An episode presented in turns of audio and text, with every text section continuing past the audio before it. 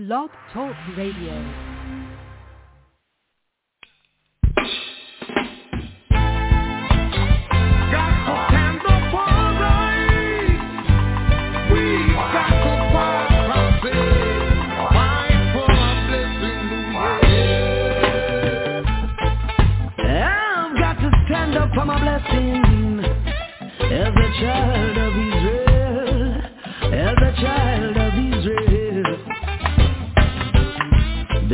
there's no God to arise. That's why I dedicate my time to the work of Rastafari in this time. So I and I can be free from this life. Guess who tried to claim my origins and say they are the children of the blessing?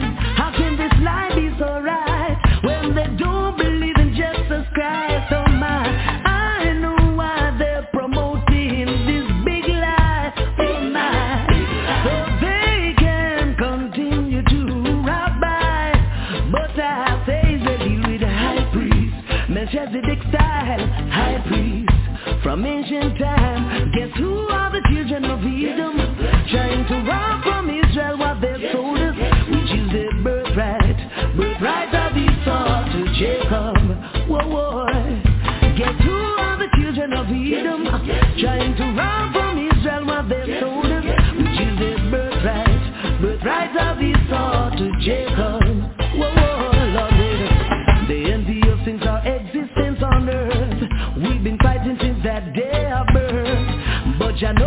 has caused it to be so.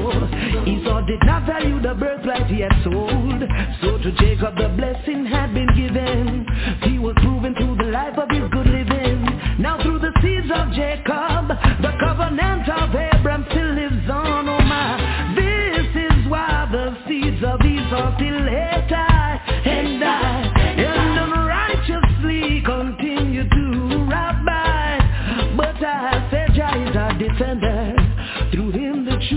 be with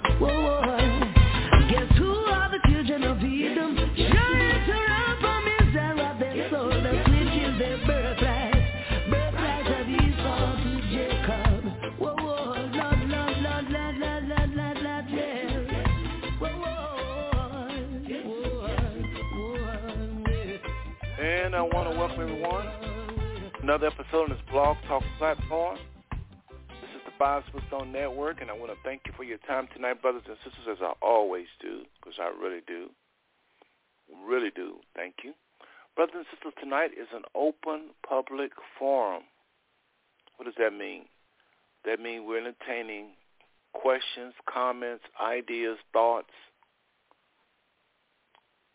of or from the public, or that could even mean our co-hosts, really.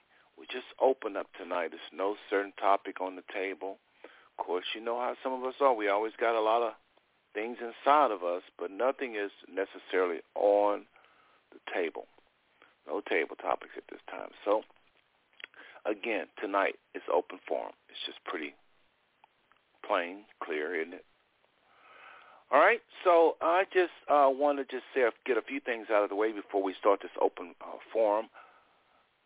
I want to remind everybody how much we really do appreciate those of you that sacrifice every single week to listen, and you've been doing it since 2011. I also remind, want to remind everybody because we always got these new listeners, so some of y'all heard this every week please be patient with your brother. Please be patient with your brother. Again, some people never heard this before. But I do want to remind everybody we have over 500 shows.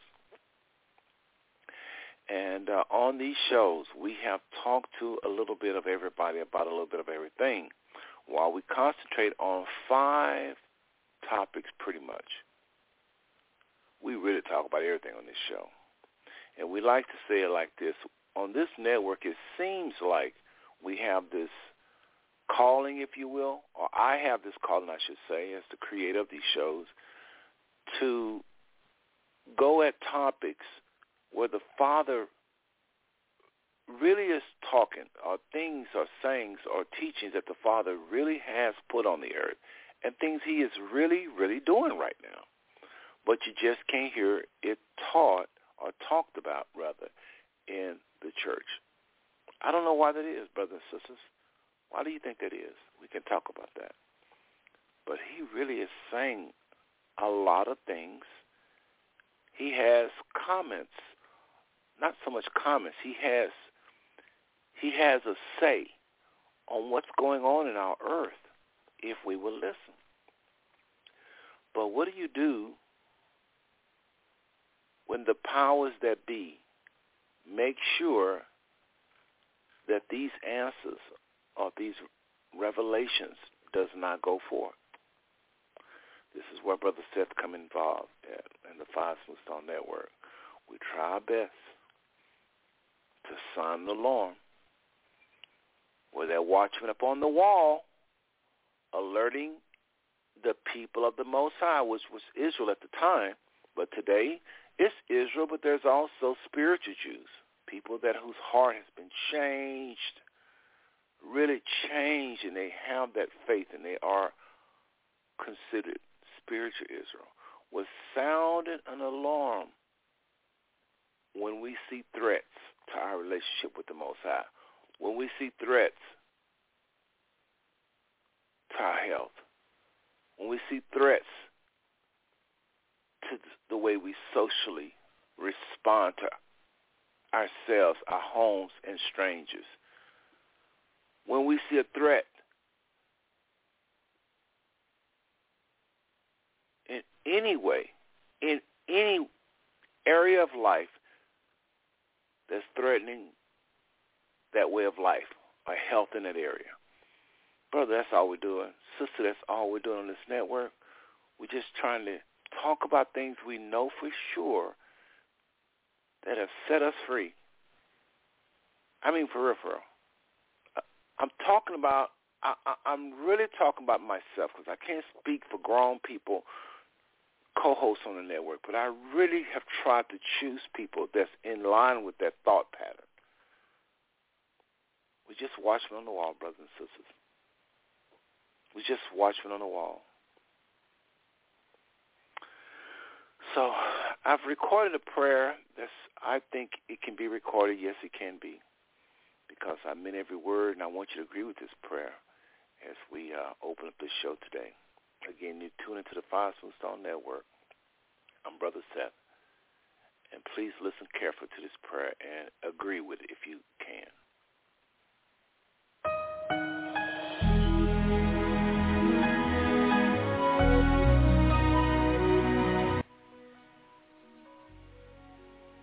Okay, brothers and sisters, let's go to our Father in prayer. Let us ask his blessings upon this broadcast.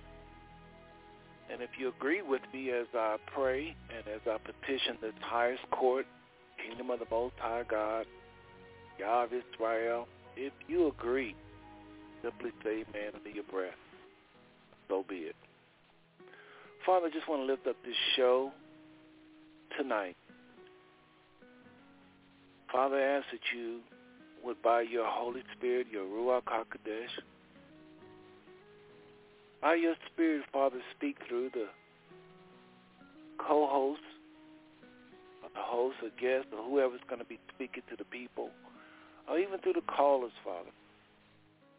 Father, we ask that you would speak to us through your word.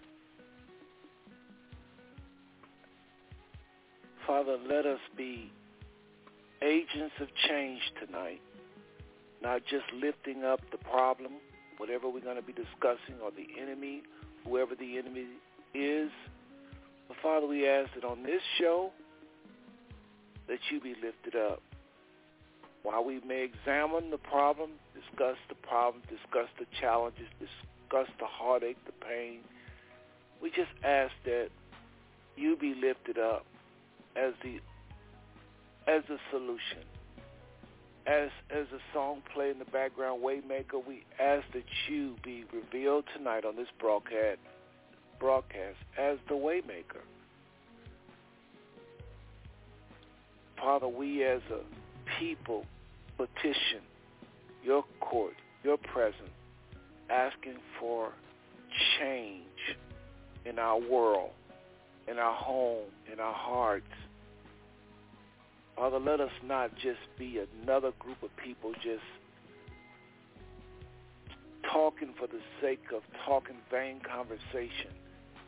But we ask that you would speak the wisdom that only you can give. You said, if any man lack wisdom, let him ask of you who give it to all men liberally and upbraid it not. Father, in your son's name, we ask that you will reveal to us your heart in the matters spoken tonight.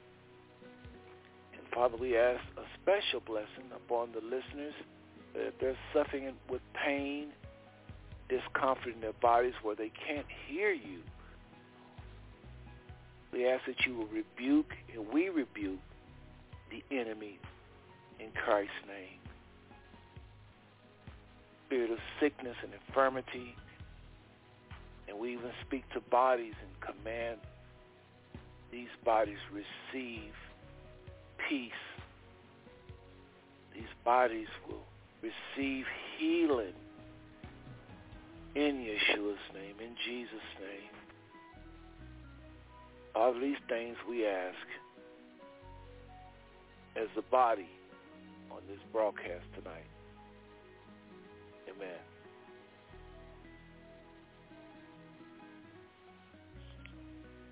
Okay, and we're back, brothers and sisters. A little something I prepared. I'll be playing that periodically on these shows. Uh, even though show, prayers are recorded, at the time I prayed that I meant it, and it, it will last.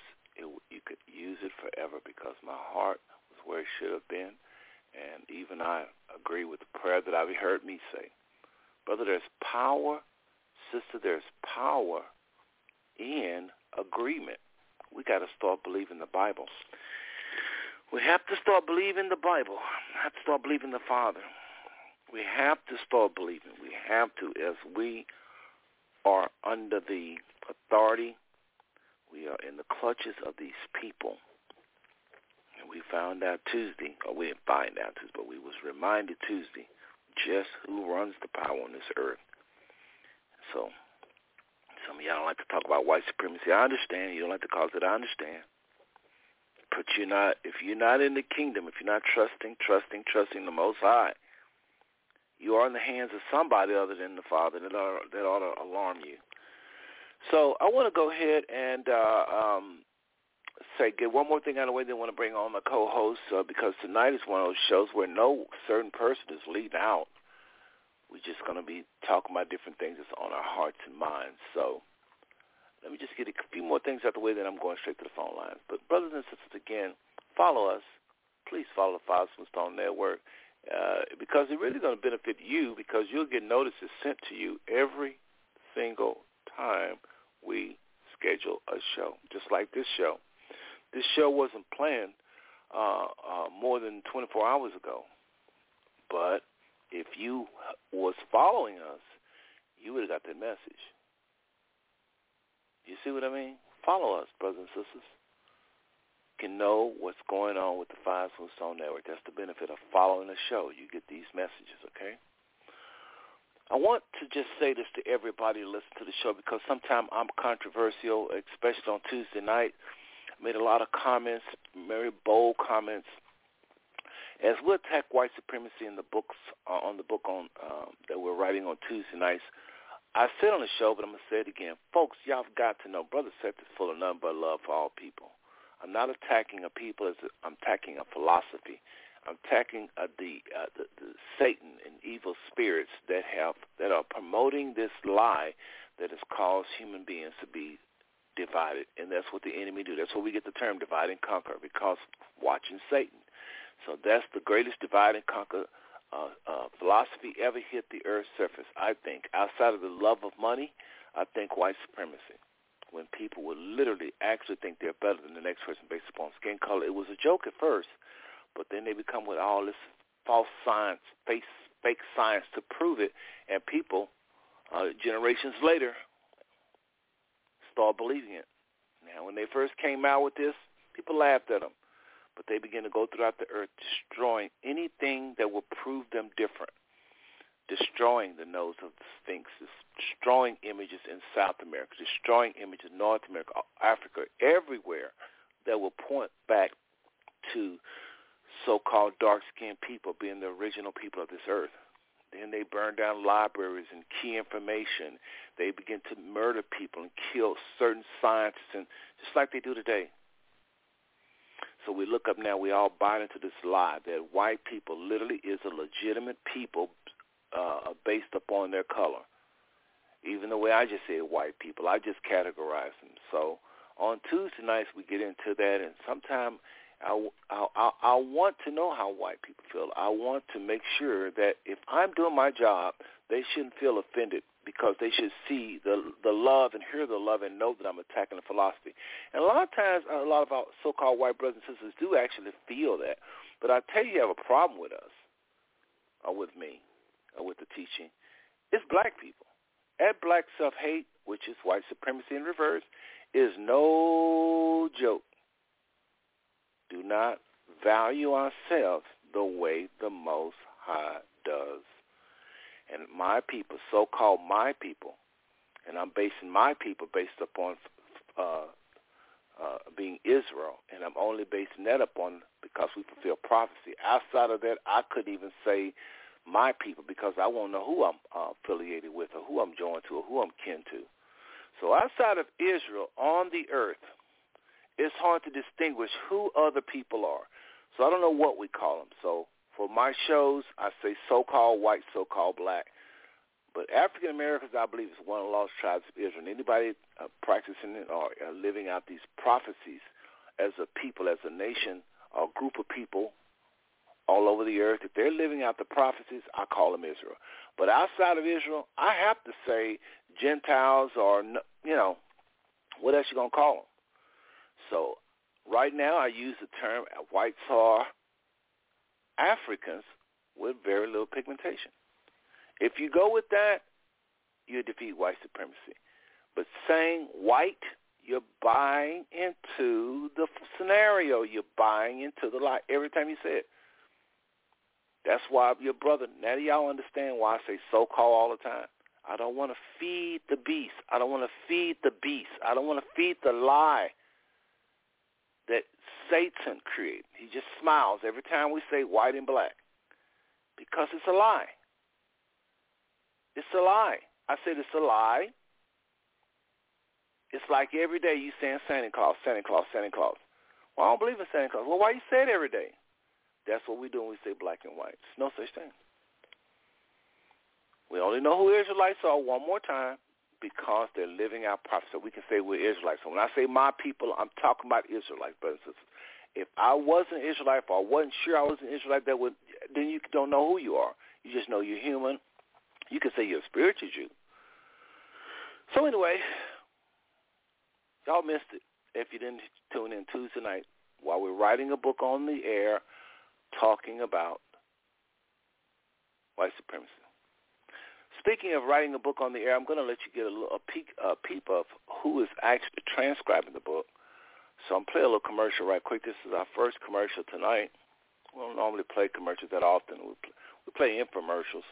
But we got to get back to playing commercials and infomercials, brothers and sisters. So we'll be right back. This is the person that's actually describing, or the company that's actually describing my book.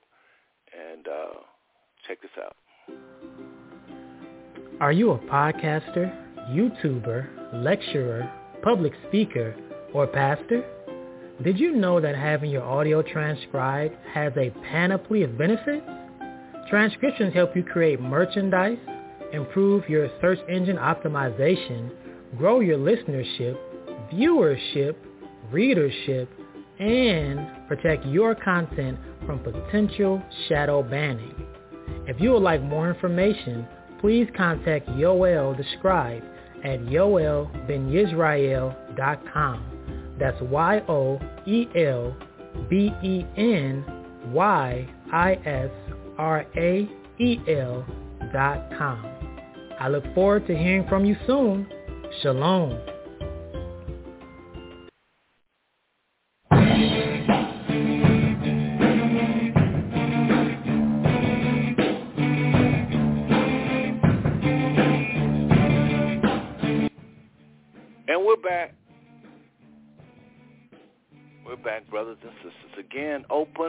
Public forum tonight. Open public discussion tonight. We are open. What is on your minds, brothers and sisters?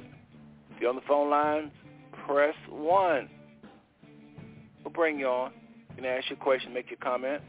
If you're online and you're listening, you have some on your heart, mind, and spirit, call that number, 914-205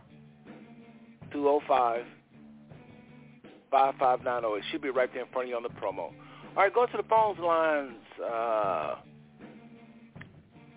area code 513-331, Brother Purcell Porche.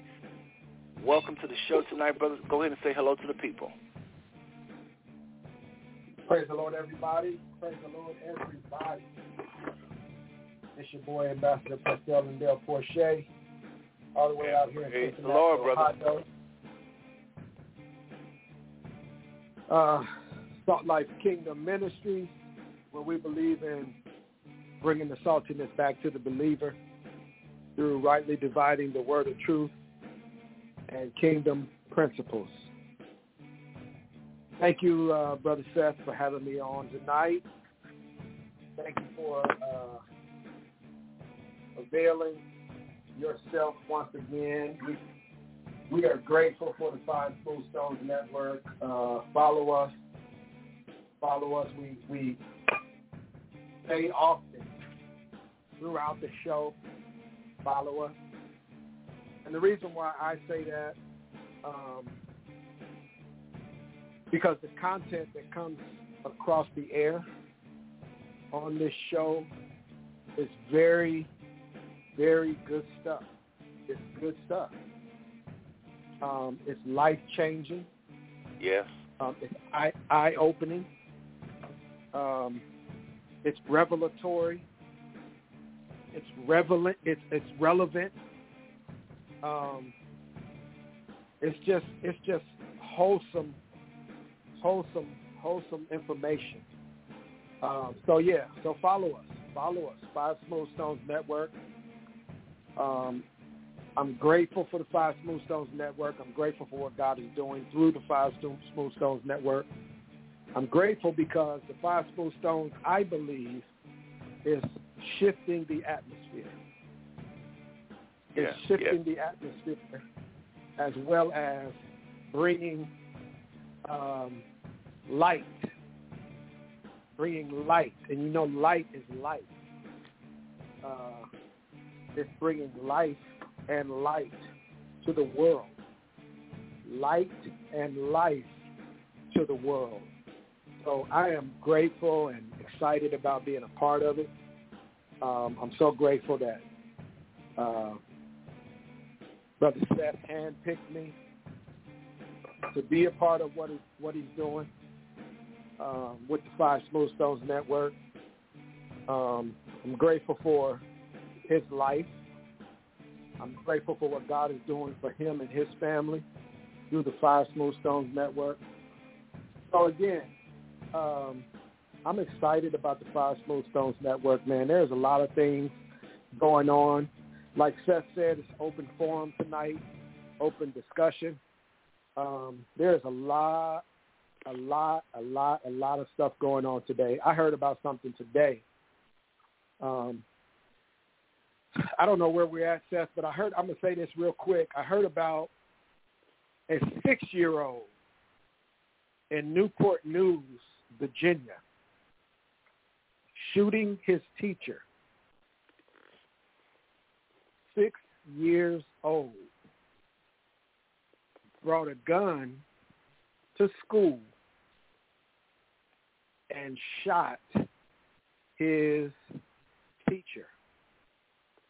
If you all haven't figured out already, we are living, literally living, in the last days. We're living in the last days, man. It's it's it's, it's evident. It's evident in our in our weather.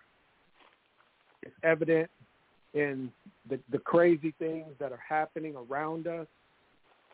Um, we're living in the last days, and the Bible admonishes us to not forsake the assembling of ourselves together, as the manner of some is, but exhorting one another, and so much the more as you see that day approaching. It is pertinent that we begin to build each other up. We begin Yes. to edify one another. We begin to uh, exhort one another. It's it's high time for us to build one another up and stop with the catty stuff that's going on in the body of Christ. Um, it's t- it's time out for the unnecessary foolishness that's going on because we are actually living. I don't know if you know it or not, but we are living in a dying world. There's people around us dying every day. And I don't mean dying uh, physically. I mean dying spiritually. Yes. Literally, people all around us are dying spiritually. A lot of our our children have fallen prey to this demonic force um, called weed. Oh, I heard Hold- hold on. somebody say. Hold on, Purcell. You're getting into it. Okay, hold on second. Okay, What I want to do, all right. I just want you to do an intro. Remember the first time you come, you're just saying who you are and all that, and then I am interested. hold on, hold on, because there may be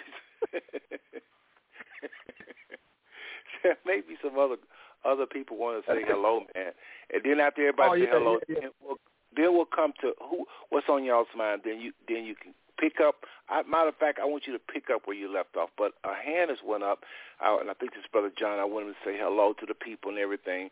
And then if he wants to comment, because he may be trying to comment on what you just said, or he may just be saying hello. But right now, I just want everybody to say hello. And then I want you to pick up where you left off, or Brother John can comment on what you're saying. So let's just see what he, what's on his heart right now. Again, brothers and sisters, you tuned to the Talk Network. I'm Brother Seth. We have Purcell Porche in the house. Uh, per se rep- represents also Salt Life Kingdom Ministries. Uh, and so let's go to the phone lines. Eric code 972-755, Brother Giant. Welcome back, brother. Uh, what's your question or comment? Uh, go ahead and say hello to the people. Hello, everybody. Uh, Brother Jay Hello, hello. in the spot, as always. As you all well know, I normally don't come. At, at these days, I normally don't jump on unless I'm like, like got a question, like or a comment that. Uh, which, which what's funny is normally Brother Seth normally shuts me down on these, but it, I, I speak directly to Brother Porche. I'm like, weed is is that is that? Like, keep in mind, I don't smoke weed. I'm not a proponent of it for, in, from that standpoint. But I'm just baffled. Like, is this?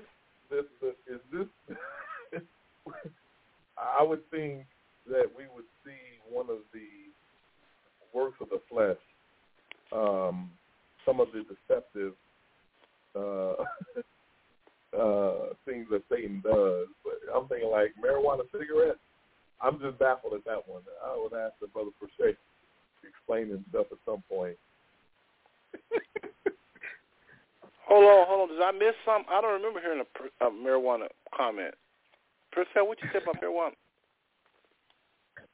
I said many of us, our children, have fallen victim to this demonic force I call weed. Huh. Yep. Yeah, many of many of yes, our children. Heard all that. That's it's a new one.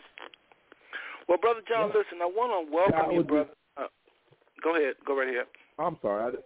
I, I, what I was what I was saying is that I, I if if if what Brother Porche is stating is the case, I would just say, hey, I didn't see it as such. I would ask that he would explain it.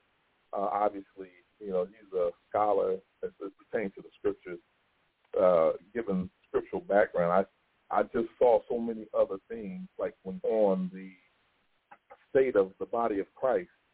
Um, eh, you know, there's a lot of things that set us. I didn't see marijuana cigarettes. I'm sorry. I'll joke around when I say that's the way the old timers say it, marijuana cigarettes. But um, eh, but keep in mind, again, a lot of people would probably say that, Brother Jay, you're probably saying that because you smoke weed and now you're being defensive. No, I don't smoke it. I tried it. It never worked out for me. I tried it the second or third time. It never worked out for me. So I never did marijuana uh, like that. But I just I just didn't see when I dealt with anyone who ever did smoke it. I, I, let's just say that I saw way worse in people that you don't know if they smoked it or not. There was just other works of the flesh. There were other other levels of the, of the uh, angels, demonic angels posing that spirit of light.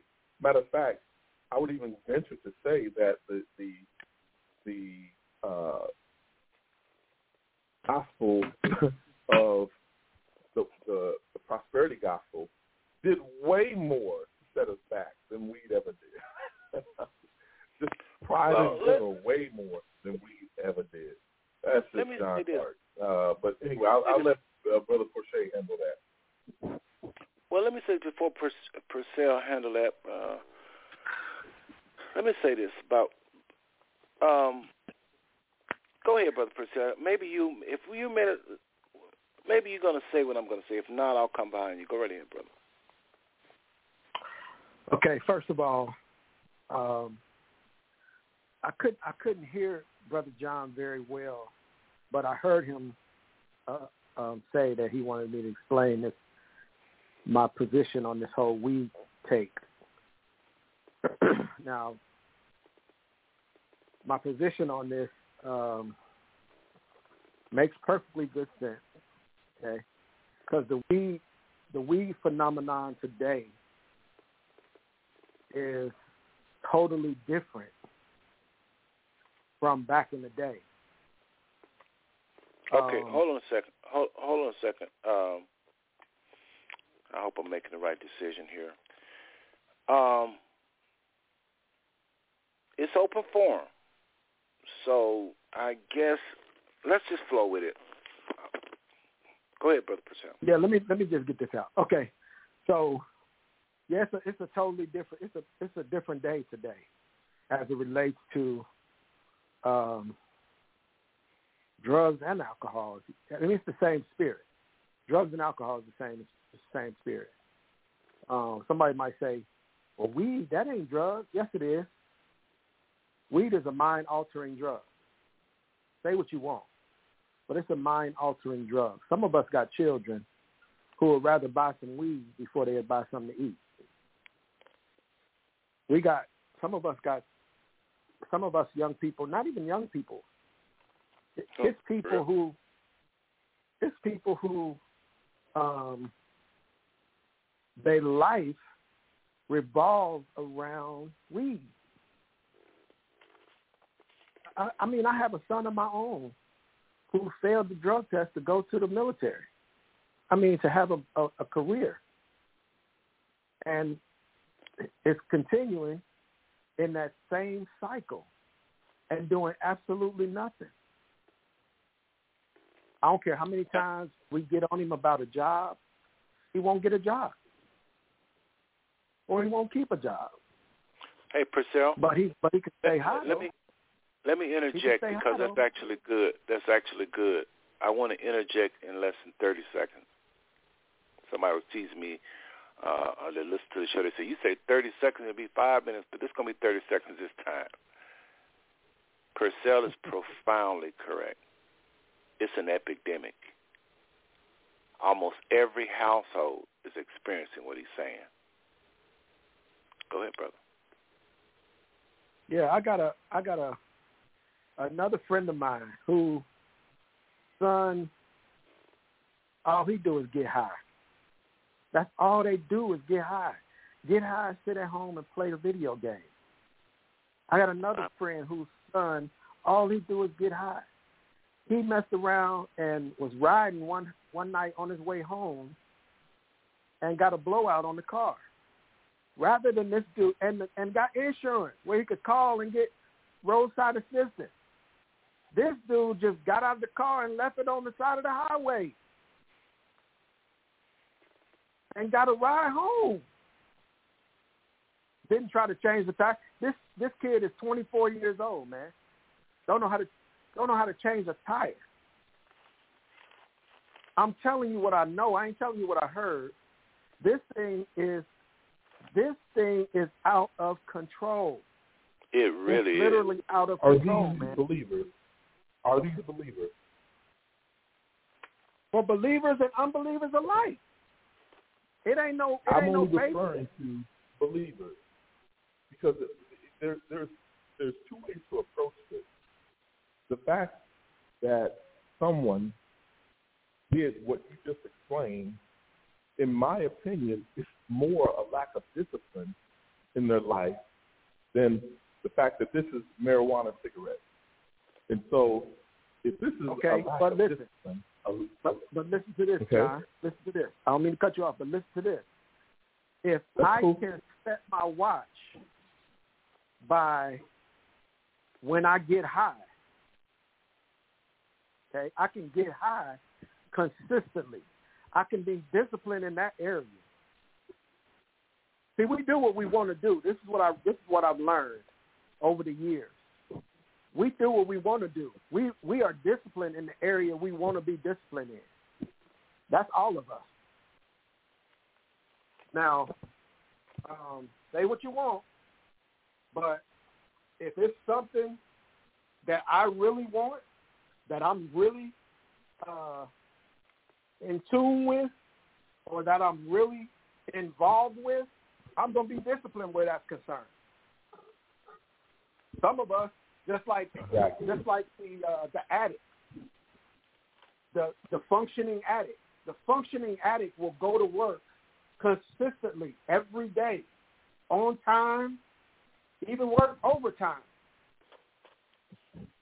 Now he's disciplined in that area, but when he gets that check, five minutes later, that check is spent.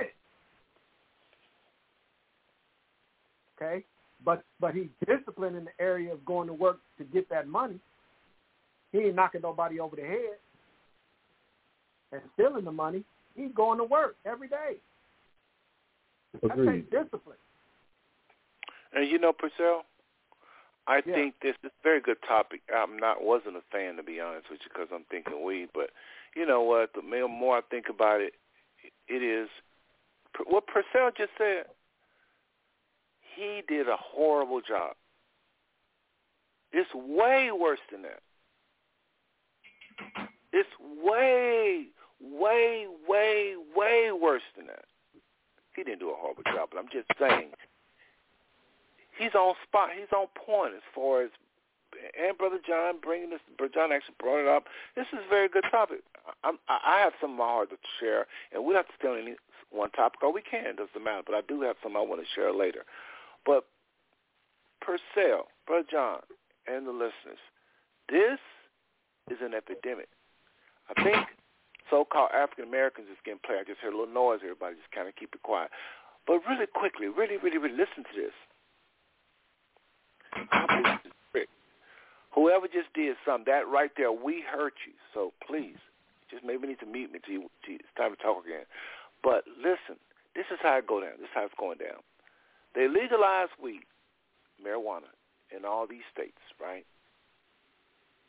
So now these young people feel like they caught us lying.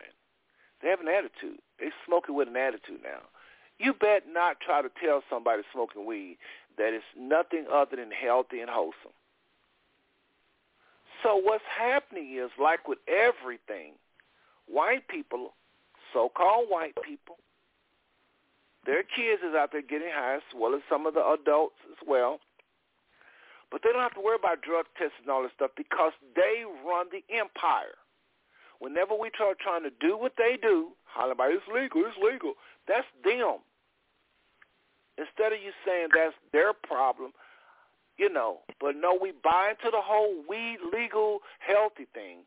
So what's happening is our kids don't own the empire. They can't sometimes get their drug tests throughout because of who they are. It's all type of white privilege around this. So they enforce these drug tests where they want. You know what I'm saying by the Spirit, even if you never heard on the news. You know they're doing right. it, right? Absolutely. So we're flunking drug tests, and some of them is flunking too. They always have, have, have, have some casualties of war, but a lot of them is getting in the door anyway, and a lot of them are not being tested in management and so forth. So it's a trick. Now you look up, and you got all these young people that, that feel like they have found the, the, the fountain of youth, smoking weed like they crazy. Now it's people smoking 24-7 all the time, got to step outside. It's a trick of the enemy. Got me really pissed off. Our homes is ravaged by this philosophy. Everybody smokes. If are they under 25, they smoke, as a rule. If they don't smoke, they have smoke. I don't remember it being like that when I was in high school. I'm not saying it was better back. I'm not on that better than back in the day and all that. I'm not saying that right now. I'm just saying back then, I'm not saying again everything was better. Some things was better, some things was worse. But regards to this one little topic, people did get high at clubs and when they go out and stuff. But they weren't smoking weed on Tuesday, Wednesday. There's some of them were but not like they are today. I'm telling y'all, there's a lot of people addicted. I remember I went to this drug rehab place to visit a, a, a relative, and he was telling me a lot of people in there was not from cocaine like he was there for. He was saying there's people in there for marijuana. I say, marijuana? He said, yeah, that guy right there. He said, he's here for marijuana. I say, really? Just marijuana? And this is what he told me he said the guy told him he didn't think at first marijuana was an addicting type of drug. But the marijuana opened up the door for the cocaine or the this or the that. And so he's in rehab for it all because he recognized the marijuana is what got him searching for this higher feeling or whatever higher, you know. So I think it's all a trick of the enemy, and the people that's going to come out on the short end is going to be African American. We have got to say no to this decadent culture. Go ahead, Purcell or, or John. The marijuana was was not the gateway. The personality or the spirit that that person dealt with was the gateway. That person was just open to whatever someone put on the table before them. That's the reason why marijuana turned into cocaine, turned into LSD or the opium or whatever the case may be. It's this person, their willingness to try, their willingness to, to put themselves in harm's way, which is not everyone.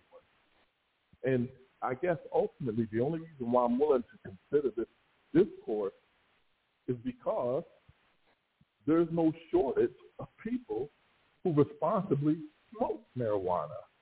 In the same way that you spoke of persons who are functioning addicts. There's some people who are just functioning. They're not even addicts. And so it's like you, you, you have to consider that.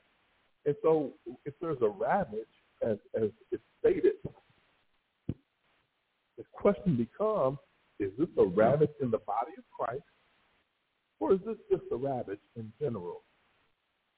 Because I personally don't see it as a ravage in the body of Christ. That's the reason why I ask, are these people born again? I think there's people who are born again who deal with this from people that they're familiar with, and so they see this secondhand. They don't deal with this firsthand. So that's the that's the only reason why I brought this up. Is to say, to me, the prosperity gospel, the Christian church in general, um, white supremacy in general, these are way more insidious types of issues that we deal with. Uh, as a, and and we we is a much lesser demonic spirit, in my opinion, when you're dealing with those what white supremacy did to Christians and non-Christians, what the prosperity uh, gospel has done.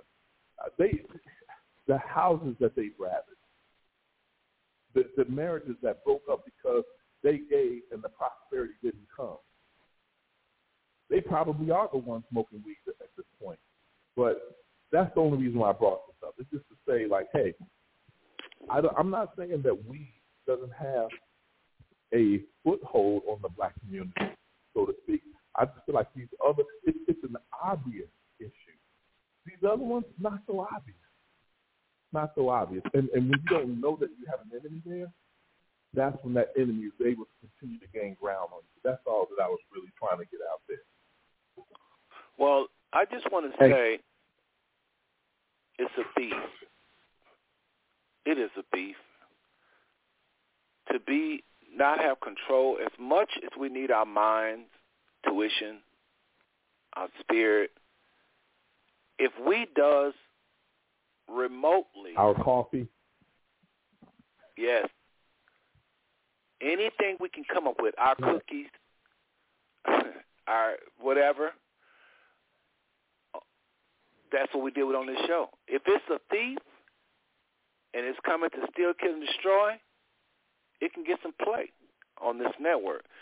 So there are bigger giants, as you said, Brother John, the white supremacy. I think that's one of the biggest. I told you outside of love of money, I think it's the second biggest. But I would definitely entertain somebody else that know of a smaller demon, devil, thief, and weed. I'm telling you, Brother John, I'm telling you from experience. If you see what I saw, the kind of behaviors a lot of these young people have, the work ethics, and and I I talk to him, Brother John. Um, you know me. I'm very nosy. I'll go and I'll talk to him, and I want to know what make him tick. I'm at work, and I bet you, I'm not exaggerating, okay? I bet you 73 young people have come through my job. They all want to lay down, sleep, and I do mean lay down like they wouldn't lay on the floor if we let them, but they'll lay at their desk with a blanket it's obvious black young people is acting different than any other ethnic group. I work around Indians. I work around people from Jordan, people from Israel, all over the world. Black people stands out. Girls, when the police come to my job, it's because black girls was fighting every single time. It's been like nine fights since I've been there. All on black girls. If you go talk to them, they all have the same type of culture. Every single one of them was talk about they smoke weed. How you know that, brother? I literally go talk to him. I can't say I talked to every single one of those fighting, but most of them I talk to, it's rap.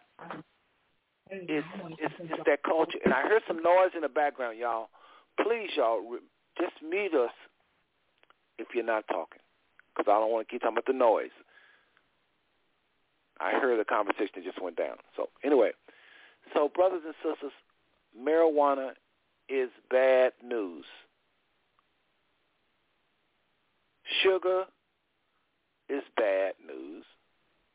Alcohol is bad news. And why not on this program say it, say it often, and try to our people to pick different. You don't need to be high. Ever.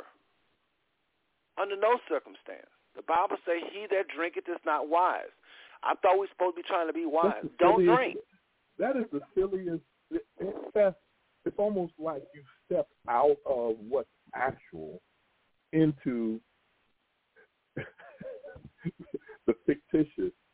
It, it, it's almost like never read all the other scriptures in Proverbs and Ecclesiastes. It's almost like it's almost like you you pick the one and that's how I'm going to run my life. Well, Proverbs and Ecclesiastes, and even for that matter, it's to give you understanding and wisdom.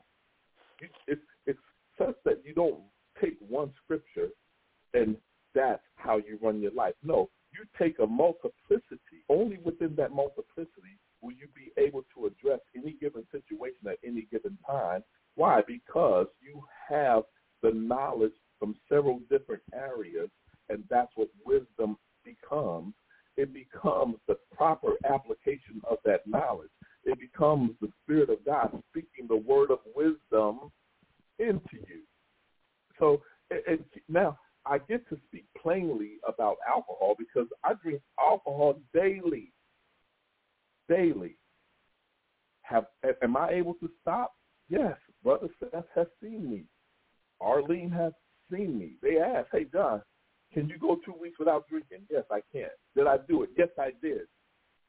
Well, then why do you feel like you need to drink again? It's my choice to do, and I did it. Did it stop me from being productive in work? No, I just came off the best year of my life, financial standpoint, from a W two partial self-employment standpoint. It's not like I use those things to say, "Hey, this is the barometer of success. No, but what I'm saying is that don't take the one thing and say I have this knowledge and now I run my life by this alone. You take the wisdom, which is knowledge from several different areas, and you apply it as it needs to be applied. And so, again, I say that for the person who, matter of fact, I would rather have a person who is disciplined in their smoking of marijuana than a person who's undisciplined in just simply their diet. We die more from hypertension than we do marijuana. We die more from diabetes than we do from cocaine. But why do we not speak about those things? As a matter of fact, gluttony is is mentioned. Marijuana and cocaine, I'm sure you could make a, a plausible argument saying, "Hey, this this you know this is uh, uh, affecting your mind or something to that effect." But what's actually killing them?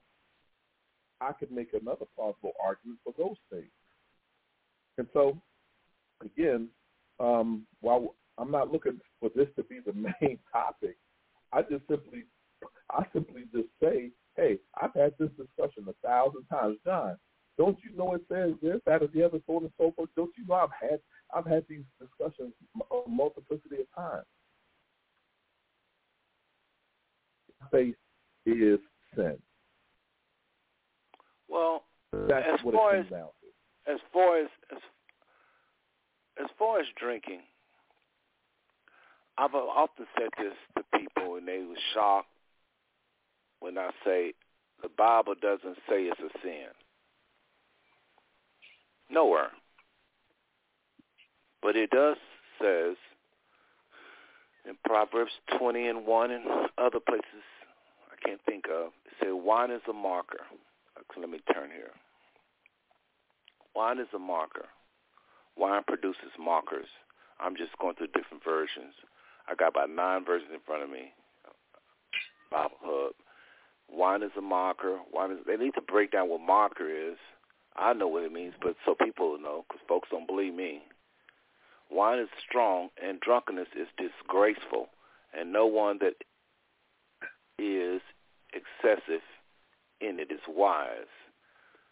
A Bre- Brenton Septuagint translation: Wine is wine is intemperate, is an intemperate thing, and a strong drink full of violence. Every fool is entangled with them. Uh, KJV, of course, say wine produces mockers. Alcohol leads to brawls. Those led astray by drink cannot be wise. It just says it mainly talk about it mainly condemns drunkenness. The Bible condemns drunkenness, not so much wine. Now keep in mind some of the stuff we drink today have nothing to do with what they drunk back then, and it's still mind altering. strong So, drink. It has hold on. to do with. hold on, let me get at what I'm saying. What I'm trying to say is when something alter your mind and you can't function properly, you can distinguish between good and evil. You can't distinguish what's good for you or not. Because, see, the problem is this, Brother John. People say, well, I can handle it. Then they go do it. And then they can't handle it. That's one reason I never drink. It's not that I think it's a sin. I just believe he that drinketh ain't wise. If something could alter your mind, why you need it? People say, well, it mellows you out. Well, is there anything else on the planet that can mellow you out? Why wouldn't you do that? If it really, really, really mellows you out, why would you do something that's going to end up changing or altering your judgment? That's what the Bible knocks. Not so much wine or anything else we do if it's not altering your judgment. Now, you may be, somebody else may be a person that can drink this and it not bother them. But as soon as we start preaching, hey, it's okay, you know, to, we start pushing to, not even pushing, but we just have to be careful. I would hate to say what I'm saying right now. Somebody hear this broadcast say, brother, say it's not a sin, so I'm to go try it. And then they end up addicted. Then they say, well, you know, I heard about drinking on the Smooth Stone Network. Brother Seth said that, uh, you know, it's not a sin, but if you get drunk. So I, so it's just one of those things in life you have to be careful. But it's it's it's the same as eating. Yeah, you know. Everything, so every, again, that's not faith is sin. I, all I know is this. This is this is what I know. We know something is wrong with weed. We know something is wrong I, I, I with alcohol. Simply, I simply Last thing, last thing. support that Here- Here is what I do know. Here's what I do know. Smoke the weed back in the day, could I say it was a sin? And keep in mind, they talk about the smoke in the lungs not being healthy. I guess you forgot about that. Smoke in the lungs, by every surgeon general I know, says it's not right. It's even on the back of cigarettes. This ain't healthy. Well, the same smoke, not the same smoke, but a smoke again is going to your lungs, which you're smoking weed. Is it all of a sudden healthy? Then everybody goes, well, you know, if you if you if you if you are ill, you can actually eat weed and help you. Well, nobody ain't talking about eating weed. We're talking about smoking weed. So you got people like that. You see what I'm saying? So when you start talking about, well, this other Well, it- ill, it's the reason why you have people, the reason why you have people like that is because they have seen attributes that the quote unquote Christians have always condemned. And so what do they do? They do the exact same thing that anyone does when someone condemns them. They fight back and they find all the information that they can find and they present that information. And and the fact is that there's Christians who just simply would they will never accept it. And that's that's cool. You don't have to accept it. But at the end of the day, anything that is not faith is sin. Which means that you are not in a position, nor is anyone. I'm sorry? No, I said right. Anything that's not uh Right. hey, the. Absolutely. And so the question becomes, who are you, quote unquote, anyone who steps in that position to judge another man's servant, as the, as the word says? That person either stands or falls to the Most High. That person is a servant to the Most High, as are you. Now, this is again, that's the reason why I asked per, Purcell, hey, are we talking about believers or are we just talking about the world? Because the world we have nothing to do with them. That they are doing their thing. We do not. We're not supposed to be trying to go in and and and change the world from what the world does. But if it's our brother in Christ, we speak to our brother. If if our brother doesn't listen, then we go to two or more persons within the body and we know you know the pecking order. That's a little different, and that's the reason why I say, hey, who are we talking about here? All right. So I, I, again, I don't want it to just sound like, oh boy, here goes Brother John again.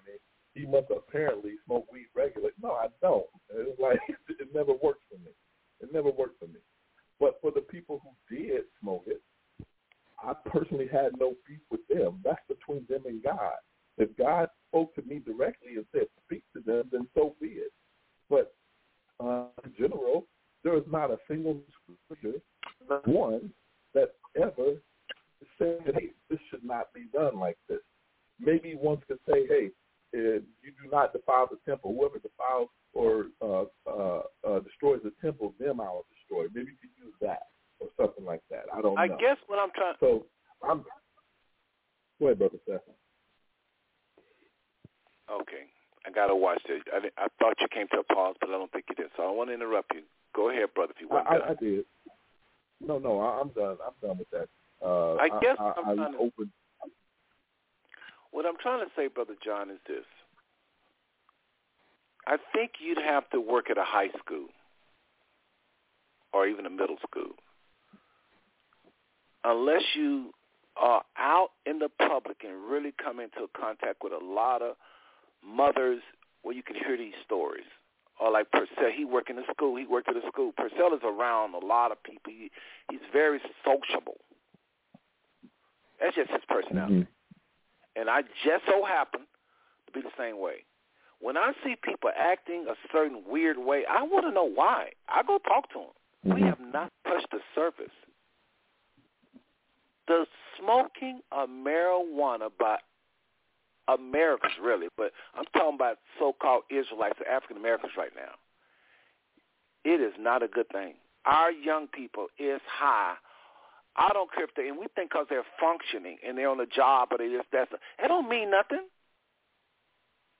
Well, they're positions. So, is it judgment altering? Is it taking away their drive? If if it's an if they're addicted and holding down a job or marriage or whatever, that don't exempt them from the fact they're addicted. When you're addicted, when you are addicted, it's gonna steal from you. It's gonna kill from you. It's gonna destroy something in your life. Something. When what I when I'm addicted to something, it don't matter what it is. You can just name it.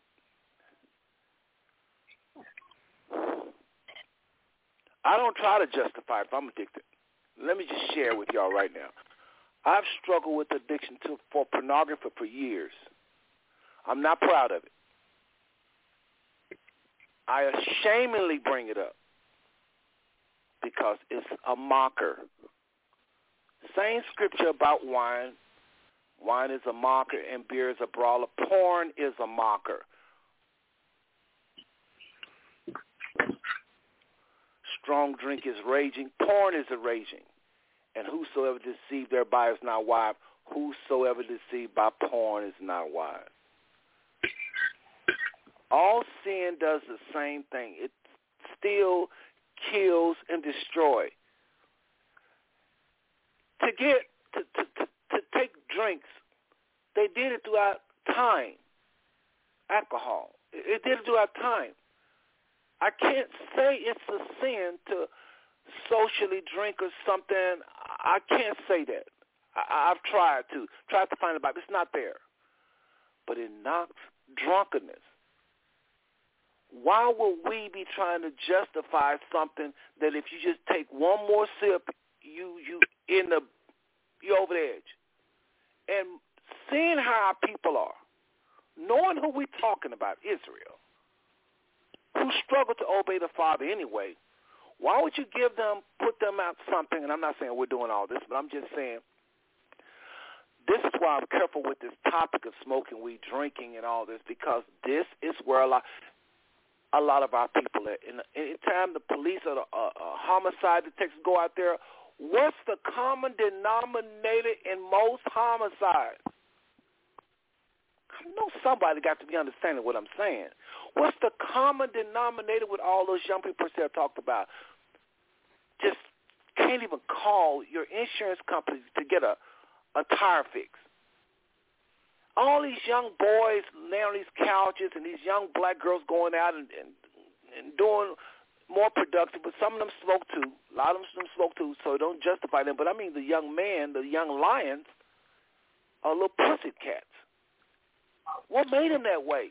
What's the common denominator? Go interview him. Do it. I do it. I talk to him. It's smoking marijuana, y'all. It's alcohol, y'all. So can I say it's a sin to smoke, to uh to drink? No. Drunkenness? Yes. It's not wise and it's crippling and handicapping a nation. It's causing all kinds of crimes because people's judgment is not where it needs to be, and they are murdering, killing each other, all types of crimes. Just go as the homicide department and the DEA or the drug part, uh, the drug um, police of any city. What's the common denominator in all these crimes? It's always, always always drugs, alcohol, every time. So I ain't got no holler for it. But that don't mean that don't mean that. I'm some holier than thou because there's things I do. Hold on, hold on. I'm wrapping up. Let me jump in here. Got no holler. I, I, I, this is just my testimony. I don't have no holler for no alcohol or no marijuana because I got holler for pecan pie and what I do. So I'm not trying to get me on more things to get me further out. But then again, y'all can help me on the areas. I, I'm not looking down on nobody. if it sounds like that, last thing I'm going to say, if it sounds like that, I'm terribly wrong, and I apologize. But I promise you, our young people need to run from weed and alcohol like it's Satan. They need to they need yeah. to just go by five years without smoking or drinking anything because we are not in a position as a people under the thumb of white supremacy to be somewhere not being able to be conscious or cognate or, or having all of our capacity. If we if I can't get people to see we Israel in the church who's conscious and alert, how you think they're going to be if they start that they're a little high? Let me jump in right here. Okay, I wasn't. I wasn't particularly talking about the body of Christ when I brought that up. However, I don't believe that there's anything going on in the world that's not going on in the church. I personally don't believe that. Too much of the world in church. So, and again, we got a lot of lot of our young people that's coming to church high, and we telling them, well, hey, if they, long as they in the house, long as they in the house, eventually God will take that taste out of their mouth. But here's what I, and then here's here's let me let me address this too. Let me go back and get this. I do believe uh, that we're called to to to change the world. I do I do believe that. I believe that's what the commission is all about.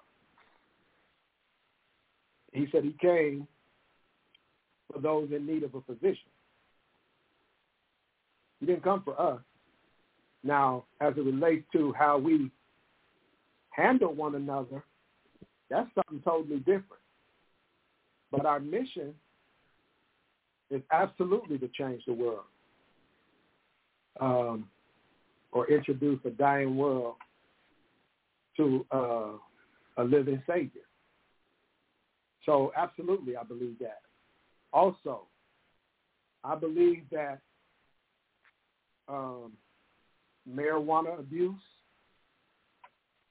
is as it's as uh, damning as this whole white supremacy and uh, um, uh, prosperity, prosperity movement that swept through the church. I think it's as damning. The reason I think that is because I believe it's something called subtle. It's not subtle. It's not sneaky. It's something called subtle. Subtle can be missed and being caught later when it's too late. This is the this is the devil that we're dealing with. I believe that uh, marijuana is subtle. I believe it has a very subtle effect. Um, not to mention, like I started off by saying earlier, that this whole weed movement is totally different than what it was back in the day. They spraying they spraying weed with I think bug spray or something like that. They spraying it with PCP. They got they got all kinds of stuff that they doing. Okay? It ain't no such thing as what you see is what you get no more. It's just not. I'm too close to too many conversations to know. And my own children is caught up in that web. Okay? So I know for a fact that it's it's a different animal today. It's a totally different animal.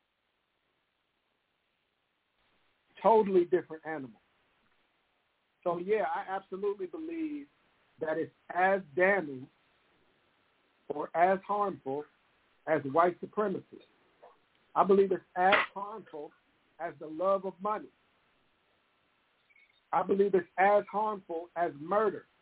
Because see, the thing is, we not that we we haven't mentioned is the fact that it's a stronghold. It is. It's we said it. We said it. We said it. Oh yeah, I mentioned that. You did too. Okay. Yeah, it's an absolute stronghold. And it's and, and it attacks the mind. That was the one thing that, that Paul admonished us to be transformed by the renewing of our mind. How you renewing your mind with weed? How you doing that? How, how does that how's that working? I mean, anybody can jump in right there. Somebody, somebody help me. Please help me understand that. Well, Okay. I, I think you're going to get an argument that a lot of things we're doing not renewing our mind. So, I mean, I can hear somebody saying that, but I think think what we.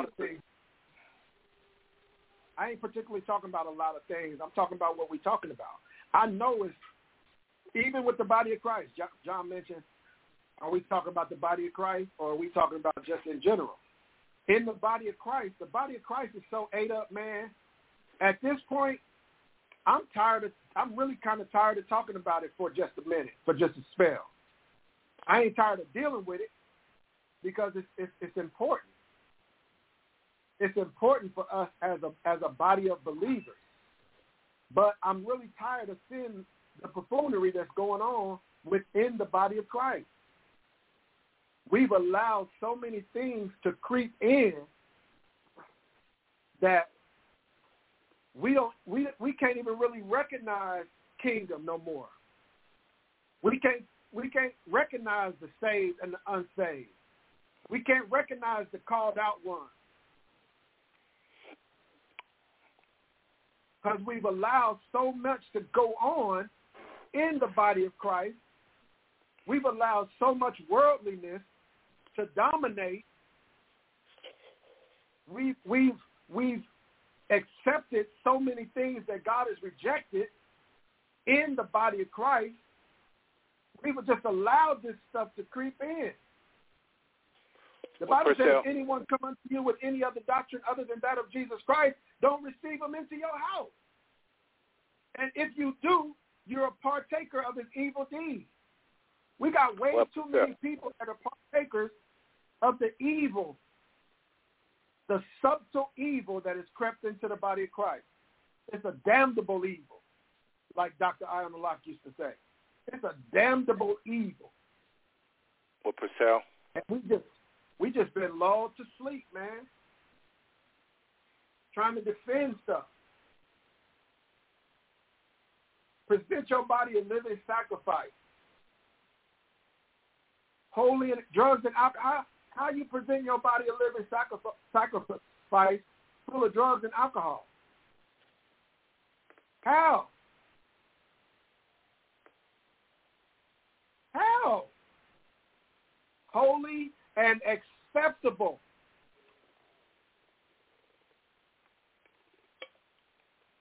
Holy and acceptable.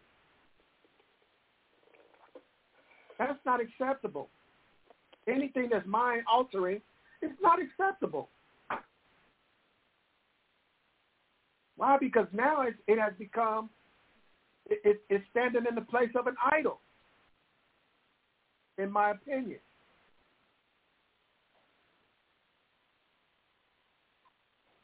It just makes sense. Some of this stuff we we some of this stuff, man, we try to we try to make it too deep. It's not that deep. It's common sense. What I realize is common sense ain't common. It's just not.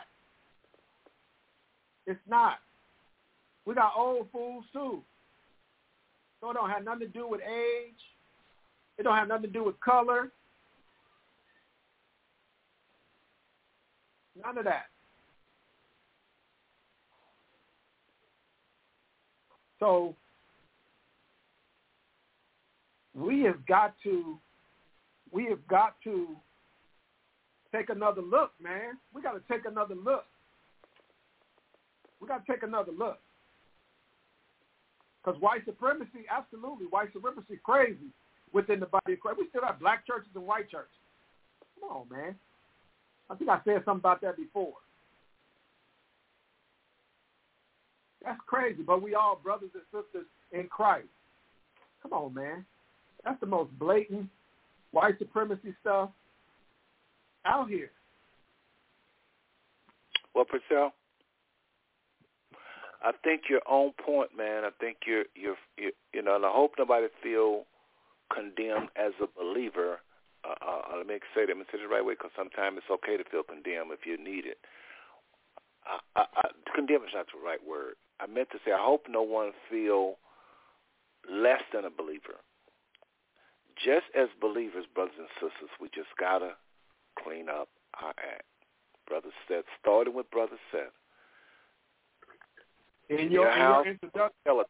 No skeletons, no skeletons, and no closets. He is to be Lord of every area. We're supposed to pull down every thought and bring it captive to the obedience of Christ.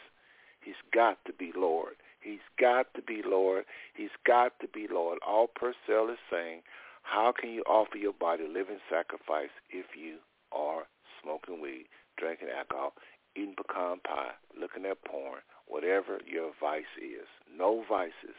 He has to be Lord of it all. That's all I hear you saying, brother. I don't hear you putting yourself up holier than thou or none of that. Or none of that. I just hear you saying he has to be Lord of all. No strongholds. No strongholds should be in the life of a believer. Weaknesses, people fall like King David, like King Saul, like uh, uh, like and like Saul of the Old Testament, like J- Jeremiah. Every one of those people had times they would slip, but a lot of them did not have what you call strongholds, as the Father could not have used them like He used them. stronghold. Mhm. Idolatry in your life is different. I'm telling you, that thing run your life. Let's take a break, everybody. Again, you've tuned to the Five Stone Network. Uh, I'll take a little break. Purcell, all right, you okay with a break? Brother John, you okay with a break? All right, y'all. Let's take a break. We'll be right back.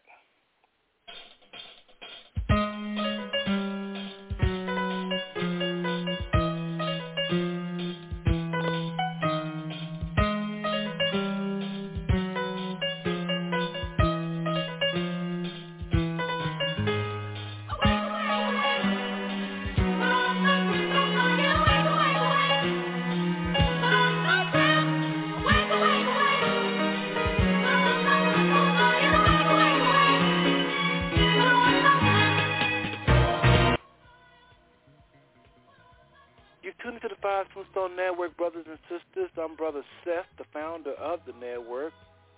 And I want to say shalom or peace to all nations of people around the world. Although I may not know you, please know all people are loved and their opinions valued on this network. While our shows are pointed at solutions and encouragement to Israelites, aka Jews, in the diaspora, all people can benefit from the truth the Most High is saying through Christ and through his Holy Spirit we call the Ruach HaKodesh sometimes.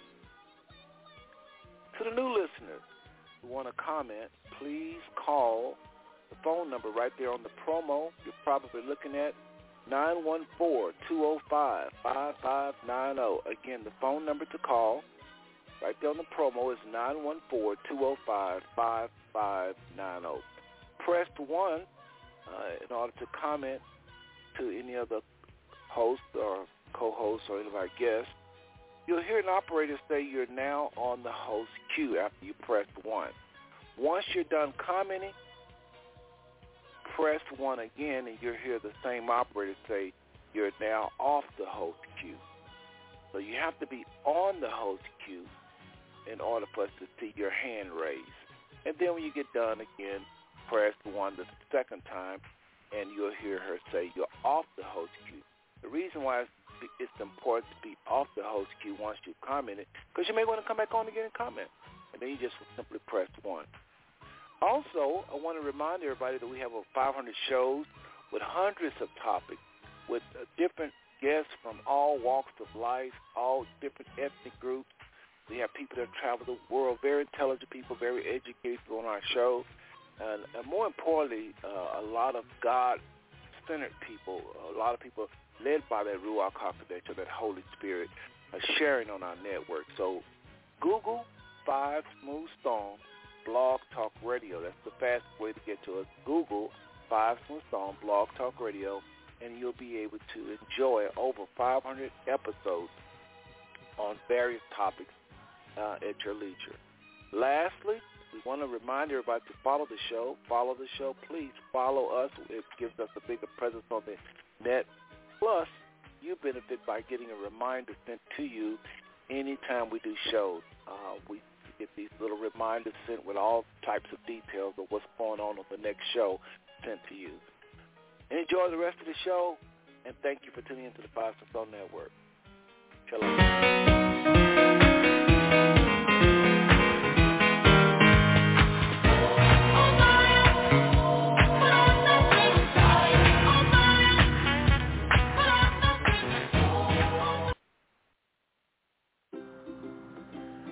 Are you a podcaster, YouTuber, lecturer, public speaker, or pastor? Did you know that having your audio transcribed has a panoply of benefits? Transcriptions help you create merchandise, improve your search engine optimization, grow your listenership, viewership, readership, and protect your content from potential shadow banning. If you would like more information, please contact Yoel the Scribe at yoelbenyisrael.com. That's Y-O-E-L-B-E-N-Y-I-S-R-A-E-L dot com. I look forward to hearing from you soon. Shalom.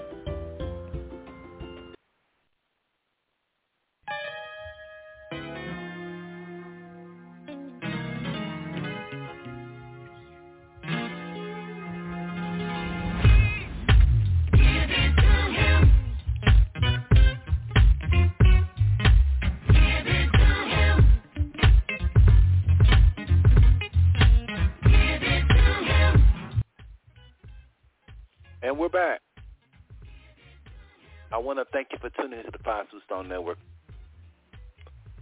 I'm Brother Seth. We have on uh, co-hosts, Brother John Clark and Brother Purcell Porche. Y'all's lines are open.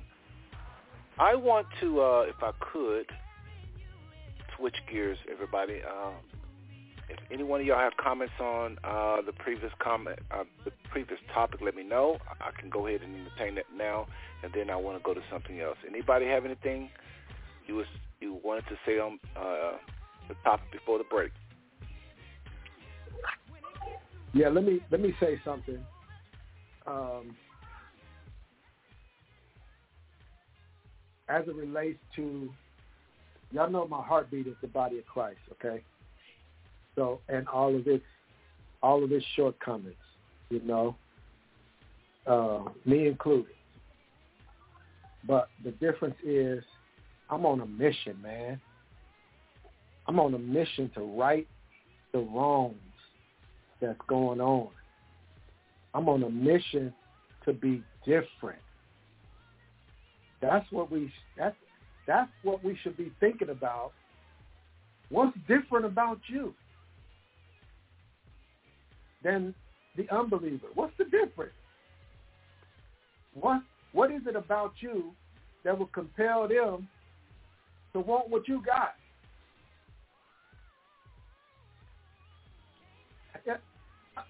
Yeah, the Bible said we the salt of the earth. Are we? Are you? Are you really salt? I ran across this scripture, I think it was yesterday, and listen to this scripture, okay? Uh, found in the book of Matthew, fifth chapter, 43rd verse through the 45th verse. This is what it says. Say, ye have heard that it has been said that thou shalt love thy neighbor and hate thine enemy. But I say unto you, love your enemy. Bless them that curse you. Do good to them that hate you. And pray for them which despitefully use you and persecute you. That, here it is, that ye may be the children of your Father, which is in heaven. For he maketh his sun to rise on the evil and on the good, and sendeth rain on the just and on the unjust. The focal scripture is that ye may be the children of your. What's different? He said, even the taxpayer love them that's being nice to them. So this whole, the first part of this is talking about us being different, us being salt. Love your enemy. When typically, I mean, it just makes sense. If somebody dogging you out, I ain't got no holler for you. That makes sense. But if I'm gonna if I'm gonna um, represent my father, then I'm going to love them in spite of who they are. Because I'm different. Because I'm a called out one. Because I'm a royal priesthood. Because I'm a holy nation. So it should be something different about me. My witness is ruined, completely ruined, if I can sit with you and get high. And you know I'm professing to be salt. My witness is of none effect now. Or if you roll up on me and I'm cussing somebody out. What's different? What's different about you? How are you representing the kingdom of God? How are you representing the King of Kings? How, how are you representing? God changed my name to an ambassador. because I'm on a mission. And I'm on a mission all day. I don't get on my mission soapbox and then I'm living like hell. No, I'm on a mission. If I need to have a repentant heart in an area, then I'm repenting. I'm not thinking more highly of myself than I ought to. No. I'm a king's kid. I think like a king's kid. I'm representing the kingdom of God.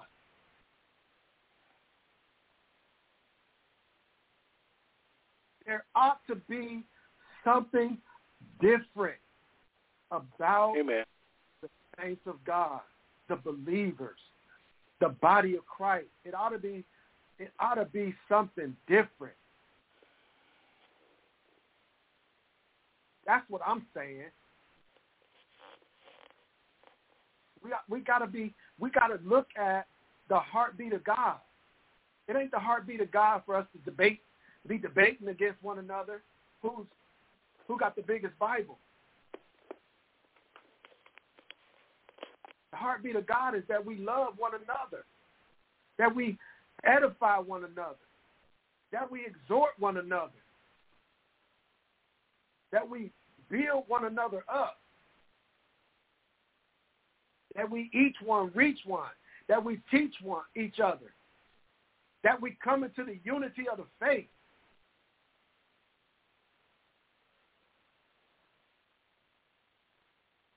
I ran across another scripture that said we need to be perfect as our Father is perfect. What does that mean? What does that mean, Ambassador? That means we ought to be mature in the faith or striving for maturity. Maturity is perfection. It ain't perfect. It ain't. Now I'm perfect. I don't do nothing wrong. The Bible says it's not a just man upon this earth that doeth good and sin not. But my mission is perfection. My mission is to let this mind be in me that was also in Christ Jesus. That's my mission. I need to be like him. I need to continue to strive to be like him. He's my example, not my pastor. This thing is personal. He's my example. If I'm going to be an agent of change in the earth, then he needs to be my example. Period.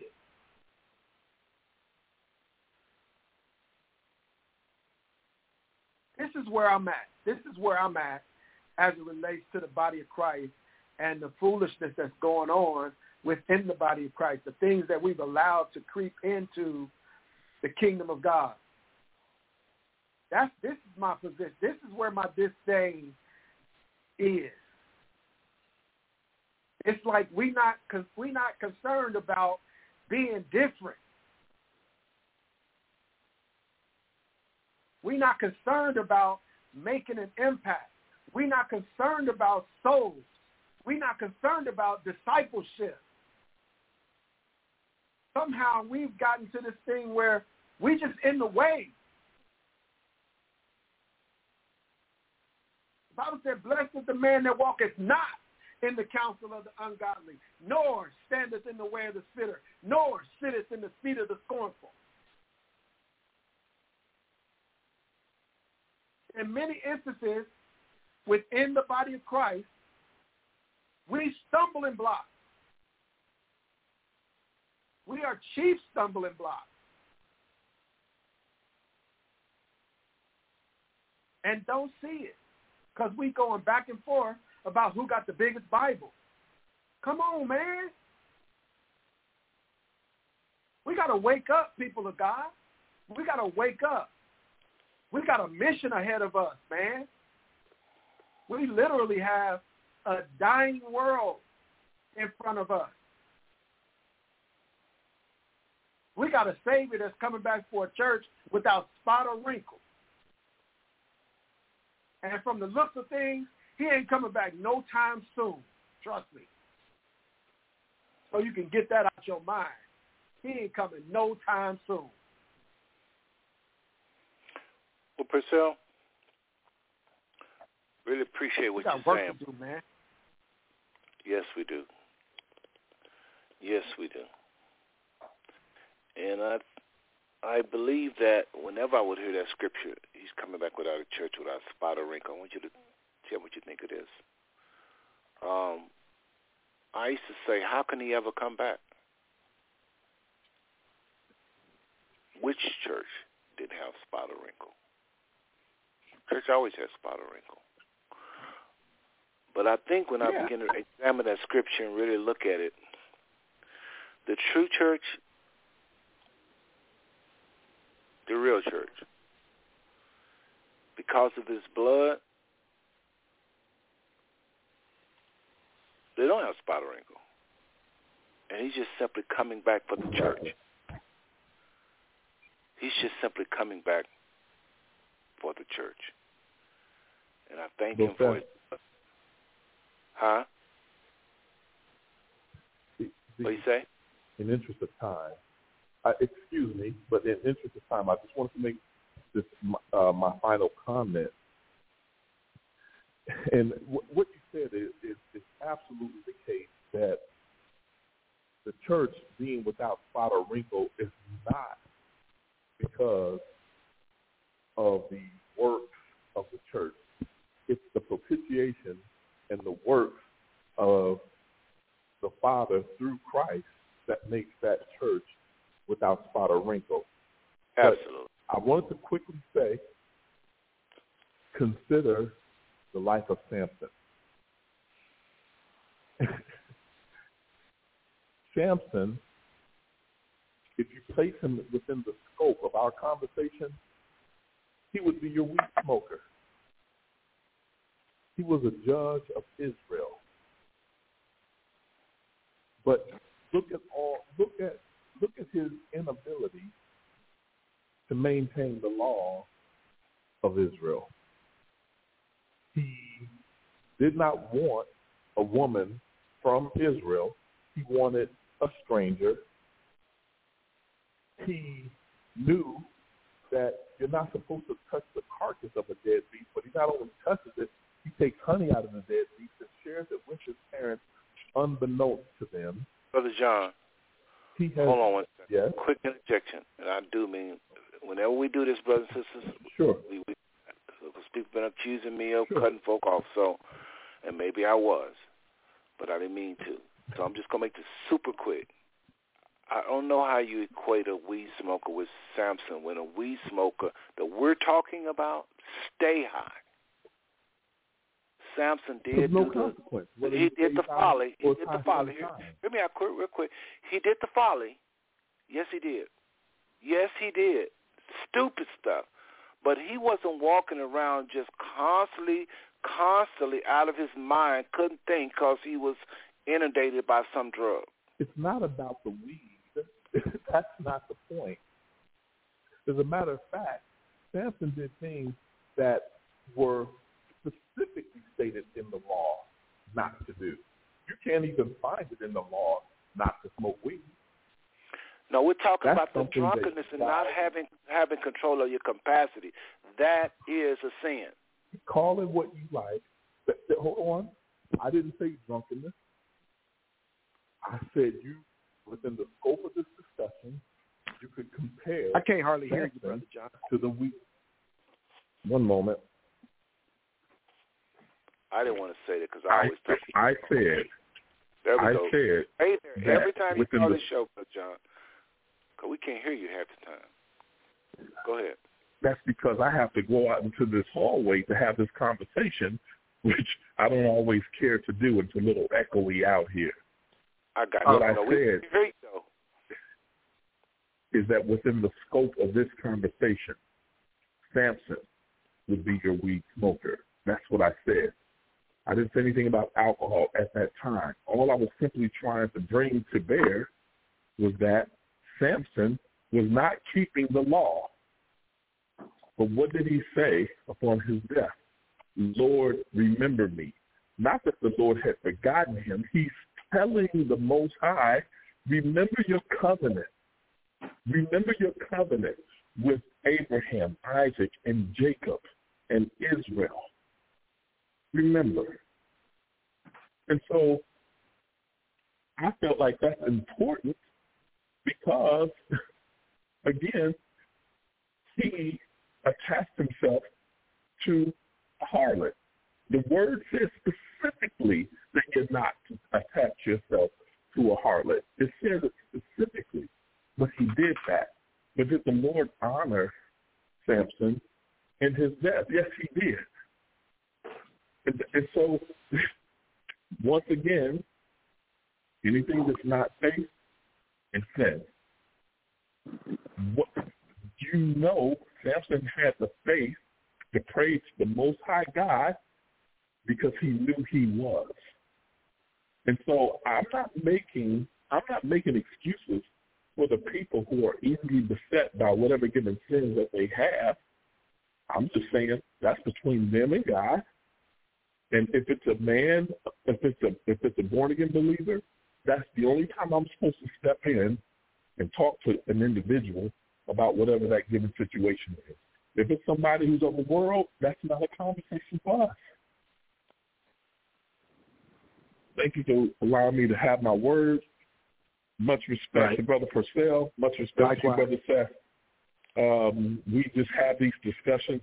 It's not to just be contrary. It is hopefully to find insight.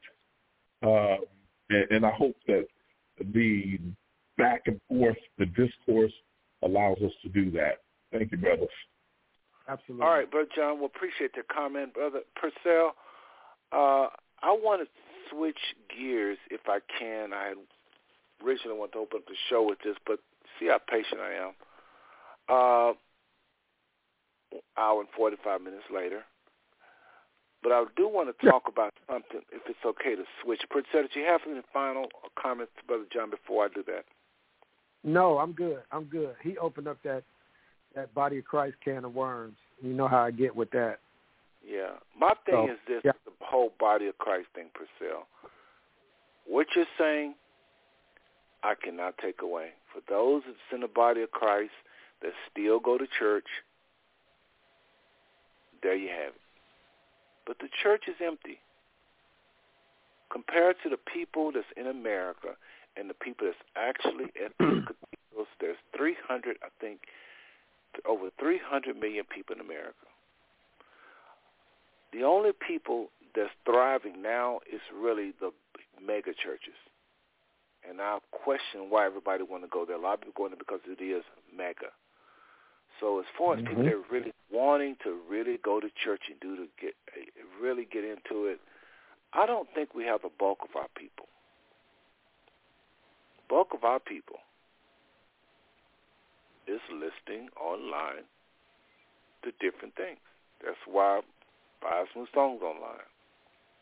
It's where the people at. Yeah.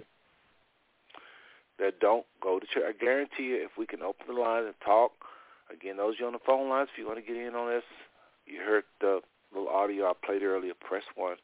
If you're online and you're listening and you're enjoying it, and you have a comment or question, call the number right there in front of you on that promo nine one four two zero five five five nine oh. zero did I wasn't going to do doing the show since we got these audio things we're playing now.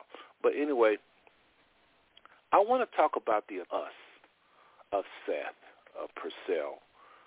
Oftentimes people do not listen to these networks because people think some kind of way, and this is not a no one person or at black people or so-called white people, so-called black people. This is just something I have experienced over the years. It came up again in the show, but it really isn't targeted no certain person. It's even targeted at Seth, myself, what I'm about to say. This is a reminder to myself that when I do shows and I bring on people this is a reminder to every one of the co-hosts. We say something, and we say, Yah said. or God said. We could get it wrong. And therefore, we're in error, and it's just us. If we do that, you then can categorize us with uh, and say things like the scholars know more than us, those that are scholarly about a topic. You can actually put them over us at that point because we operate in our own vein. But then I don't know because some of us still are scholars, even if we're not following the Holy Spirit like most of the world. We still can go out and learn some things just by science and technology, blah blah blah. There's some things you can learn. There's a lot of people that don't know the Father. They they're smart. Let's, let's just go there because nature teaches. You can study bones and archaeology and previous people writings, et cetera, et cetera. And I really want to do a whole show about what I'm saying now. That's what I thought was going to happen tonight, but it's okay. We can talk about alcohol and weed. Lord knows a whole lot of people on that tip. But maybe next show I'll do this. Uh, if, if the uh, we can't, if the McCrae's are not coming on, so I have to get with them. But I promise you, we're gonna do a show on this. Who is Seth Turner and what is his authority? Who is the five Smooth Stones co-hosts and what is their authority? I can't speak for the co-hosts, even though I truly believe they would say what I'm saying, but I can't speak for another man's work. But I tell y'all this, brothers and sisters. If I say the Most High said something, could I get it wrong? Of course. Okay, I said it. There it goes. I said it. I can get it wrong. But I'm going to tell you something. A whole lot of times I say that I have not gotten it wrong. And when I do get it right, I am Yah. If his word is spoken by me, how is it any less than when he said? If he says, I'm sending my son, he's coming back soon, and I say that, how is Jeremiah going to say it different? How is Apostle Paul going to say it different? Okay, who then has become the authority when he's coming back as far as it's that it's that comment, that it's that word. That's literally how I think. I promise y'all, I take a backseat to nobody. This network take a backseat to nobody. Folks come on here and sometimes I don't even know if they believe what they saying. Kind of like they playing ministry. I'm talking about callers, maybe even co-hosts at times. I don't know. I can't speak for another man's work. I know sometimes I wonder if people believe what they say. But I promise you, speaking for Brother now, Purcell get the mic next, he can say what he feels. If I say the Father told me something, I keep saying it for years and years and years, there's a good chance Brother Seth is right. Now, what am I saying? Believe me, just because of what I'm saying, that would be kind of controlling, actually. That's kind of witchcraft. That's not what I'm doing. I'm saying really listen to what I'm saying. Go check it out. That's why I tell you, go check out everybody. But as far as questioning my authority, and then you click on another show, and there's somebody with all these letters behind his name, you just believe in him, that's not fair, brothers and sisters. I said that's not fair. If there are people on the earth talking about a matter, and somebody is under the unction of the Holy Spirit, they are the authority. If they're saying exactly how the Father give it to them. Please, y'all, understand this Five Smooth Stone Network, the book I'm writing, I am going all out.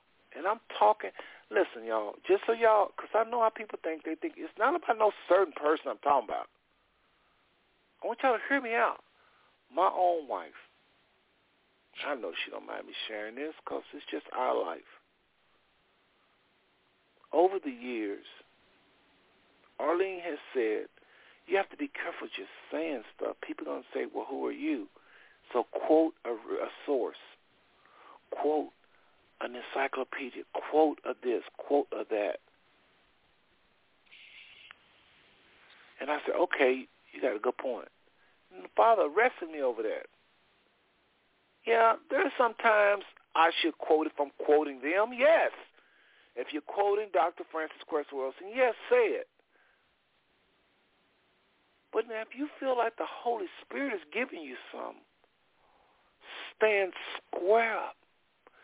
Look straight ahead into the eye of those listeners, and you say what you got to say, and you don't take a back seat to anybody.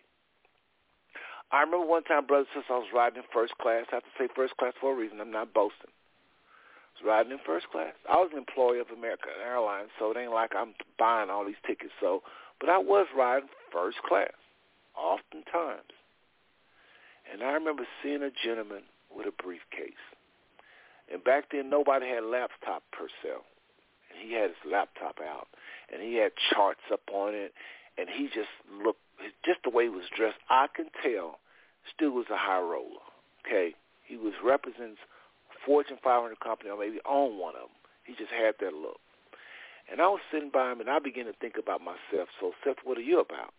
And I remember I was flying to somewhere I was going to do some ministry, but, you know, I'm non-revving, what they call non-revving or flying as an employee. Didn't really pay for my ticket, but I'm in I'm in first class, feeling like probably really shouldn't be because I really can't afford it.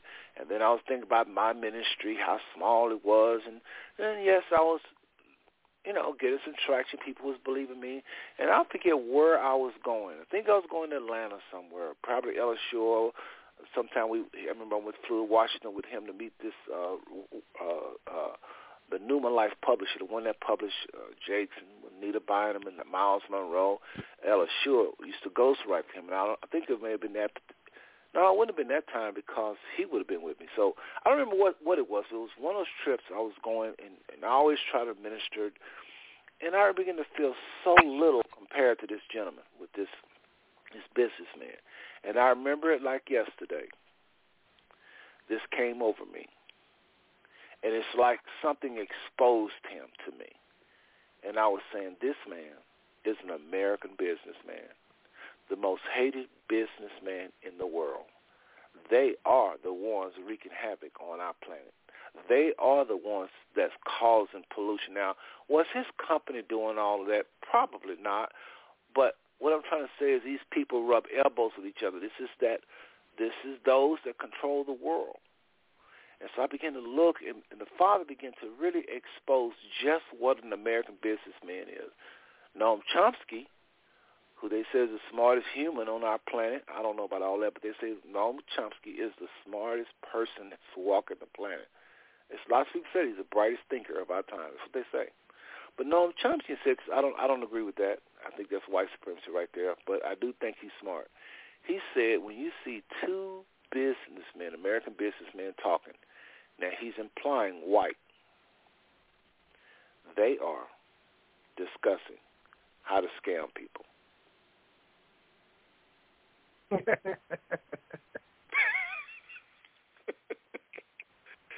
Think about that for a minute. This smart MIT professor say when you see two white businessmen, American businessmen, their primary goal is to scam the people.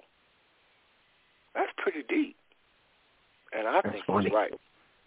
I mean, they they don't, they don't even call it scamming. They'll just call it the business deal or innovative this or that. Got all these words, these friendly, big words to make you think they're so. But at the end of the day, they're scamming people.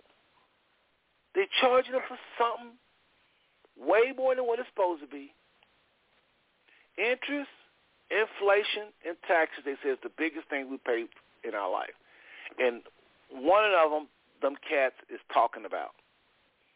That deal is going to do one of those things. They're going to be charging you for some. They're going to make a product for two dollars and turn around and charge it for eighty, and they'll say it's the markup of some some marketable word or phrase. At the end of the day, The American way. scamming the American people. What was that, Purcell? It's the American way.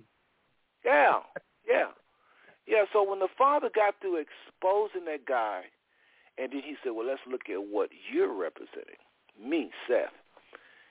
You're going to share with so and so. Forget who exactly it was. To talk about uplifting the people. tell a truth that used to be known in the earth, but Satan came and caused millions to forget who they were. You're going to remind them they're Israel and they need to return back to the Most High. And then oftentimes I'll be on going international waters. I'll feel it again. Maybe I'm going to Venezuela or somewhere, and I'll be feeling the same way. And I'll look over at the businessman. I'll feel little, like look at you. You're just not a rabbit. You didn't pay for the ticket. You're going to Israel. Ticket ten thousand dollars or nine thousand eight hundred seventy-two dollars and fifty-three cents, and you didn't pay it, but you're in first class. I look over and when I took Arlene and them, and they sitting there, and there's Lydia and Josiah, all of them in first class. If they'd have asked us to pay for our ticket, with the ticket being nine thousand dollars a person, you do the math times four. That's thirty-six thousand dollar trip. So where you going for, Seth? Well, I'm going back to the land of my people, the homeland. I'm going to learn more about who I was, and I brought my family, and I got guests in the back, and I'm taking, I've taken 40 people to Israel. So then I begin to feel like Purcell say, an ambassador. I'm on kingdom business. This is not just a trip. And when we get to Israel, those people in Dimona let us know. Welcome home, brother. Welcome home, sister. Hey, brother Seth. Hey, brother Kola, how you doing? Brother Aviyah, hey, man. Central America, North America. I mean, all ports. I mean, you're talking about every continent represented there in Dimona. People, Israelites, have returned home. So I quit feeling intimidated by these little briefcase con, con artists on these flights. And I know a lot of these people are good people, some of them even believers, but I'm telling you, if they're working for that system, you never, ever should take a backseat, which brings me back to my comment off. And again, those of you that listen to the show, you know what happens at 10 o'clock. If you don't call the show, you will not be able to listen to the next few minutes. Because we're definitely about to wrap up for real. I'm I'm done. That's too late to go into this deep. I'm going to get some words from Purcell. We're wrapping up. But if you want to hear the rest of what I'm saying, call the number, 914-205-5590.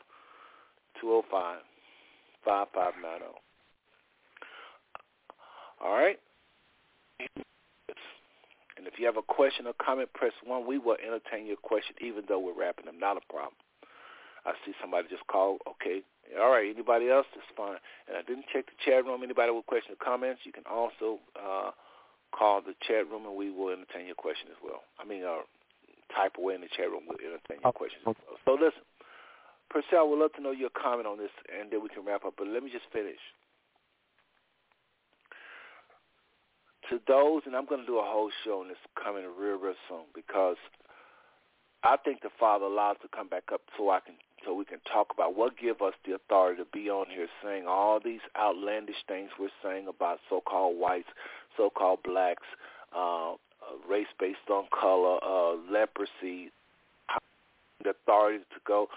My wife, I love her dearly. She is just a smart lady, and she have helped me. And a lot of things she have said have helped me really, you know, say a lot of things I'm saying right now.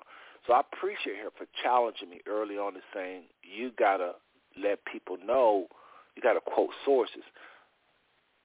Yes, I do, if I'm quoting those people, because that's their work.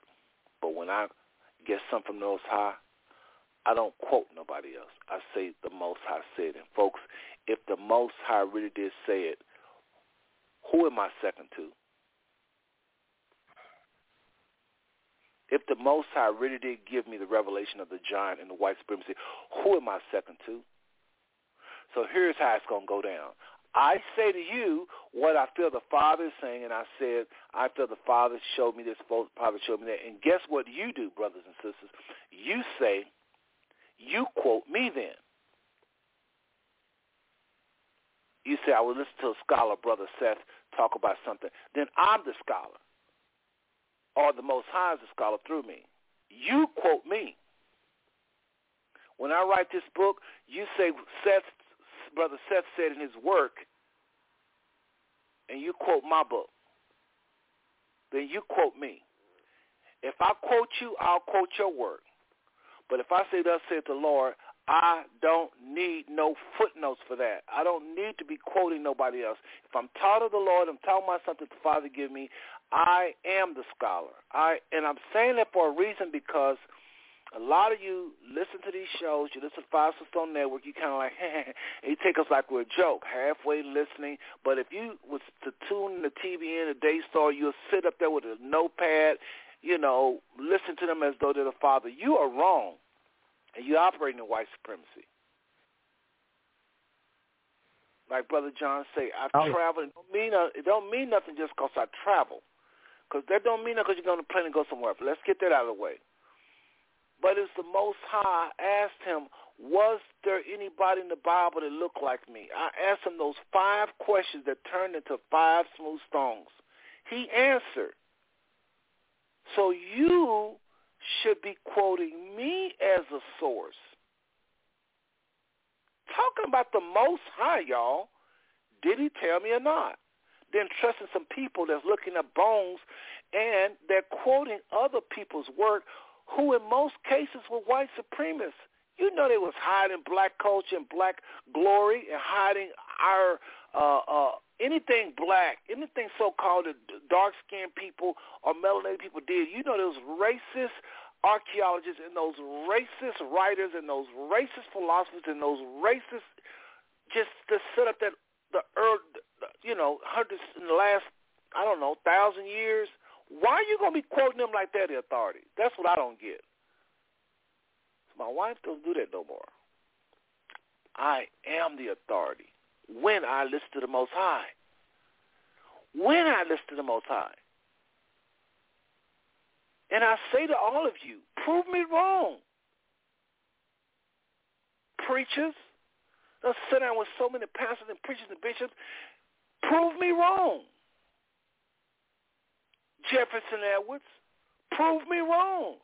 Ben Kinchlow, I'm only naming people that have heard me speak. Prove me wrong. Oral Roberts,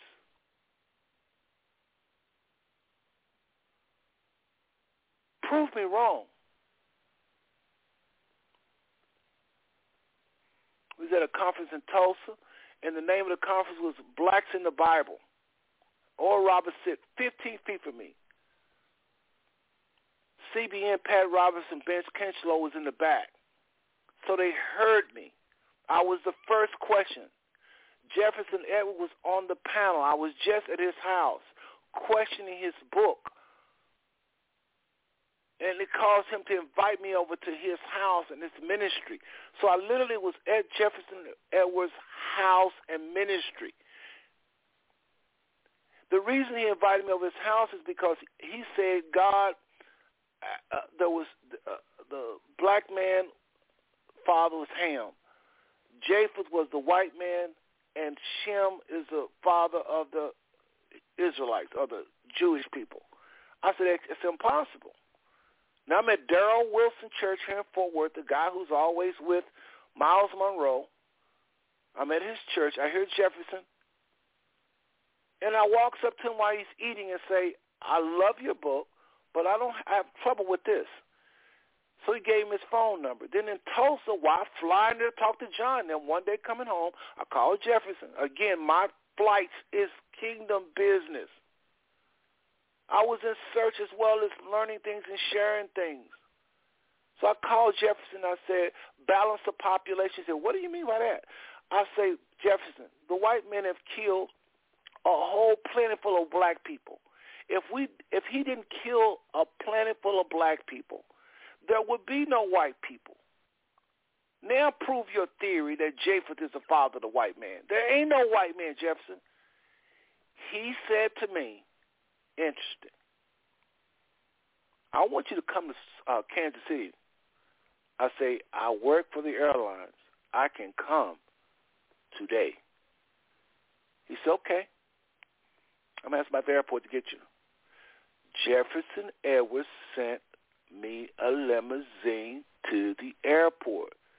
The guy brought me to his house. It wasn't a limousine limousine. It was a guy that came. There was limo in pretty much, but it wasn't a limousine limousine.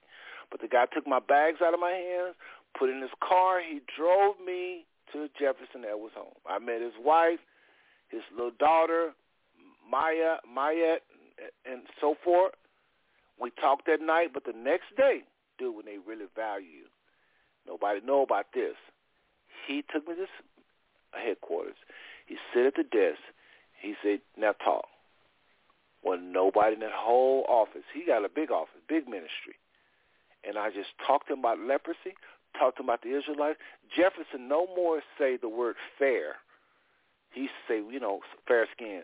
I said, bro, fair skin don't mean white. Fair skin mean beautiful. And I and I challenged him. He don't use that no more. But I'm not trying to throw him on the bus. And my point is, Father's been using me at with all these different people. Well, back to the convention over in Tulsa with Oral Roberts. Now, Oral Roberts lived in Tulsa. He was there. So the first question was questioning blacks in the Bible. I was the first question.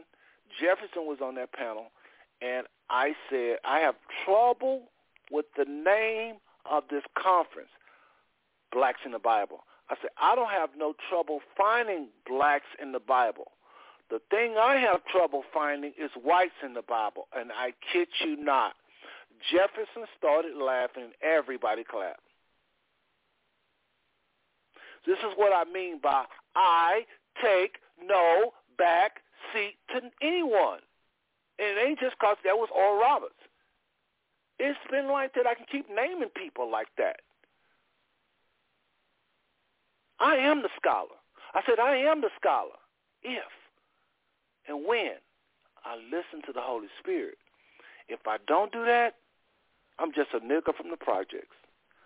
In this system, I'm just really a nigger from Butler Housing Projects in Fort Worth. I'm nobody.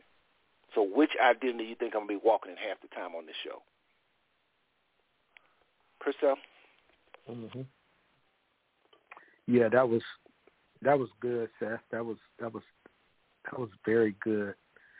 Um, and I like that you finished that with the Holy Spirit because he is the difference maker. He is absolutely the difference maker. Um, he leads us and guides us into all truth. But God from the very beginning gave us authority. He gave us the authority over everything, over every living creature, on and under the earth. So, yeah, there is a, a, an authority that uh, we walk in, or we should walk in. But what you're talking about is the indwelling of the Holy Spirit the Holy Spirit evidence. This is something we don't talk about. All we hear about in the quote unquote church or the body of Christ, however you want to state it, um, all we hear about is the evidence of speaking it, the evidence of the Holy Ghost living on the inside of you is speaking in other tongues. That's all we hear about. We don't hear about speaking boldly is evidence of the Holy Ghost living on the inside of you. Speaking boldly. That's what the Holy Ghost does. Because you have a boldness or a confidence. This is why I make my T-shirts that say, and I mentioned this before, I make T-shirts that say, my confidence is in the power of God. Okay? So, but it's, it's the Holy Ghost that gives you the boldness to say what he said because you know that when you speak God's word according to his word, that it will never return void.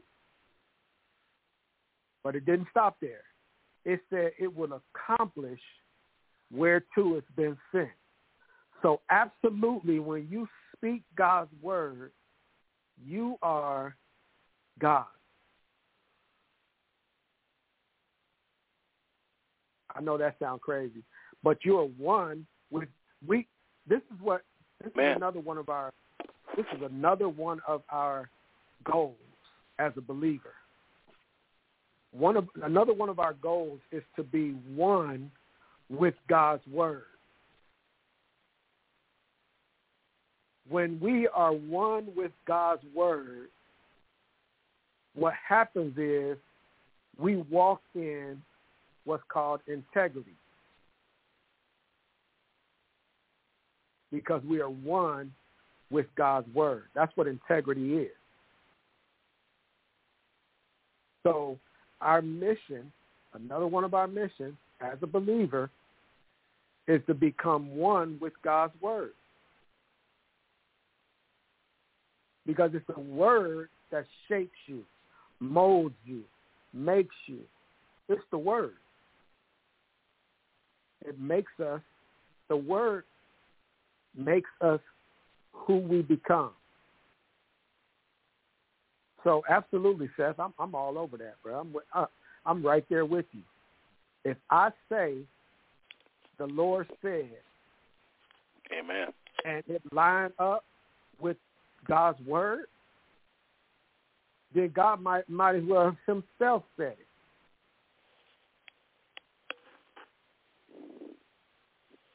You know And- what? and- Even if you don't get it right, totally right, you got only half the vision.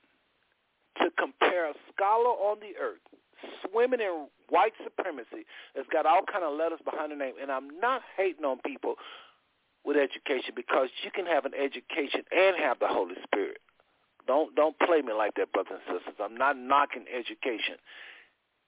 And why I say I'm just a nigga from the projects, I'm only I only use that language to say that's what the system calls it. That's not I talk. So please forgive me for that. But finished. But I just want to say, even if you don't get it right, and you got only half the vision, that's more insight than a lot of scholars combined. Y'all are talking about white supremacy when y'all talking about uh, uh, uh, you should, like Arlene said, you should, you should uh, quote where that's from, as though you're nobody. So quote somebody so you can be heard. I had one person to tell me, and, it, and this is actually was wisdom, and uh, it's Brother Troy. I'm, I'm to call his name out. I know he listened. Now the uh, the the gentleman I had on, uh, so-called white gentleman I had on some time back, but he said, "What you're saying is so controversial. You may have to have some people to go before you and say, y'all, we're about to bring on a brother on the stage, and he's going to say some things that's going to be pretty whatever." And Troy was right. That's wisdom. But I shouldn't have to. But unfortunately, I, think he's right. I'm going to have to have some big names. That's the whole purpose of, of forwarding the book. You have people forwarding your book, which I'm going to do, like Troy said, but I hate it. I shouldn't have to have degree people with letters behind their name to introduce me when they can't hold a candle to what I'm saying in some areas, just like I probably can in, area, in their areas. I'm not hating on them, brothers and sisters. I'm just saying when you pay your dues and you travel around the world with clipboards and notepads all in my pockets, my wife joke with me right now. We got all these notepads and, and books and pamphlets and stuff I've been collecting over 40 years almost, 30 years for sure. And I'm I'm sitting up doing the work, learning while some of y'all looking at TV. I'm talking about saints. I'm talking about Holy Ghost filled folks, just looking at TV and chilling and drinking and smoking. And I'm paying dues. Then when I go to talk, I got to wait behind some of y'all because y'all got letters behind your name. That pisses me off. Bro, I don't let go of this. I constantly research. You check my pockets any day of the week. I got notes, concepts. I'm in my bathroom right now looking at one, two, three, four, five, six, seven, eight, nine, 10, 11, 12, 13, 14, 15, 16, 17 notes. Research saying, Seth, don't forget to do research on this. Here's a note that says uh, research involuntary response. Y'all never heard me say those two words. But this is something deep, involuntary research, which your body do without you even knowing. Research profaning his name. Purcell County hit that months ago. I still got it up on my one, uh, my thing. Some black women fear the harm of their sons hinder their son from facing things that make them a man. That's on my bathroom wall. White supremacy. This says no matter the age, a white male rule over black women in every way, including sexually. It don't matter not to be old white men. I've seen young white males, because of who they are, rule in certain areas, especially when they say a thing. I've seen black women just kowtow into young white males. I mean, I, I, I don't let this thing go. And I'm not obsessed. I don't have a demon. It's not an idol in my life. It's just research. I'm that guy. I'm that scholar. Yeah, I and, right and you know here, what, last name se, I'm sorry, but this right here is the ultimate form of white supremacy. So you're basically saying, I got to go through their system for you hear me. That's what they really saying. Now, like I said, Arlene, Yeah. she don't change her mind. She don't do this no more. But I'm just saying, early on, she was saying, you just can't say nothing. Now she realized, Yeah. yes, he can. If, especially if the Holy Spirit is showing him. Go ahead, Priscilla. Yeah, I was gonna say, um, I attest to what Seth is saying because Seth and I used to be roommates. And Seth will make a note on a napkin. It was the funniest thing, man. He used to pull these papers out of his pocket. It looked like it, it looked like trash. I was, man, why you got, what is all of that in your pocket? Man, it would be little pieces of paper. Seth will write a note on a chewing gum wrapper.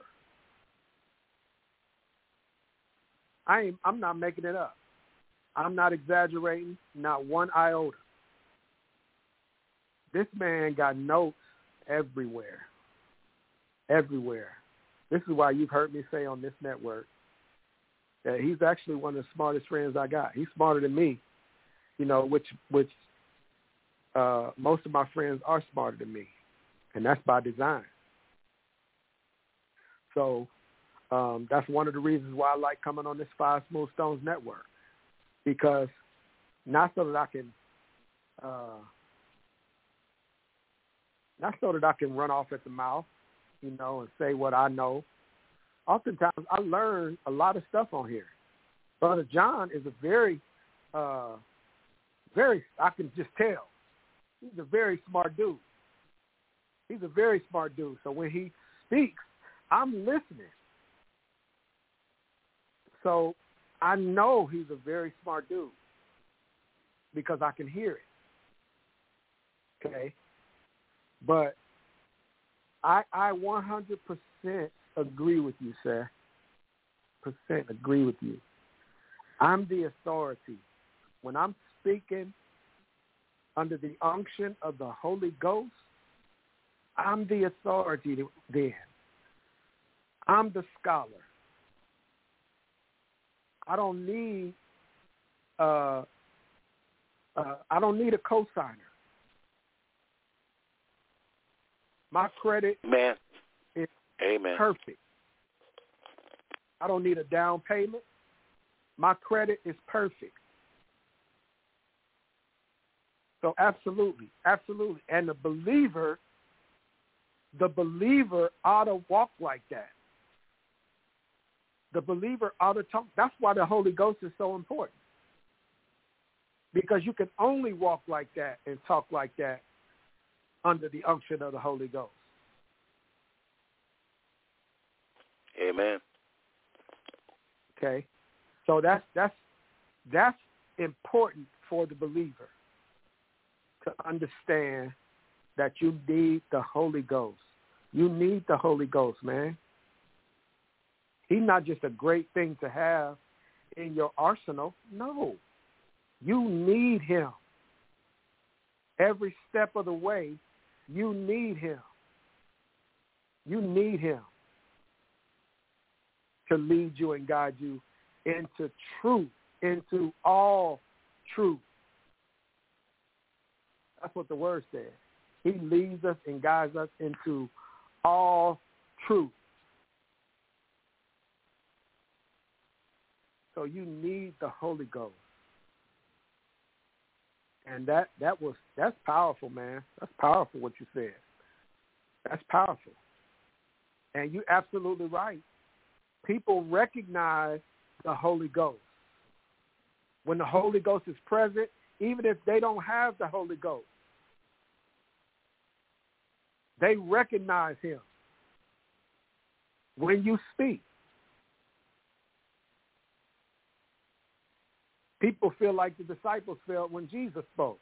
They said, did not our hearts burn when he spoke? It's a different, it's something different about experiencing the Holy Ghost. That's why that guy had uh, somebody meet you at the airport. That's why that guy brought you to his office. He recognized the Holy Ghost.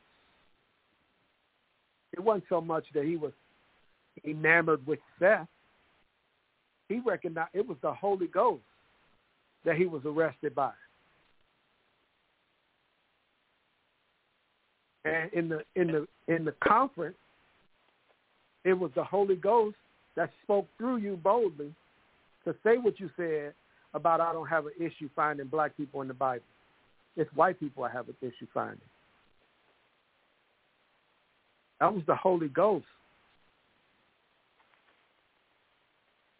So he he is And Purcell, yeah. quick interjection. We're wrapping the show, everybody. I mean, final minutes. Purcell is wrapping up. But Oral Roberts got up after the whole thing. And I only say this because he's the biggest name I've mentioned so far. But there's other ones. Believe that. There's other ones.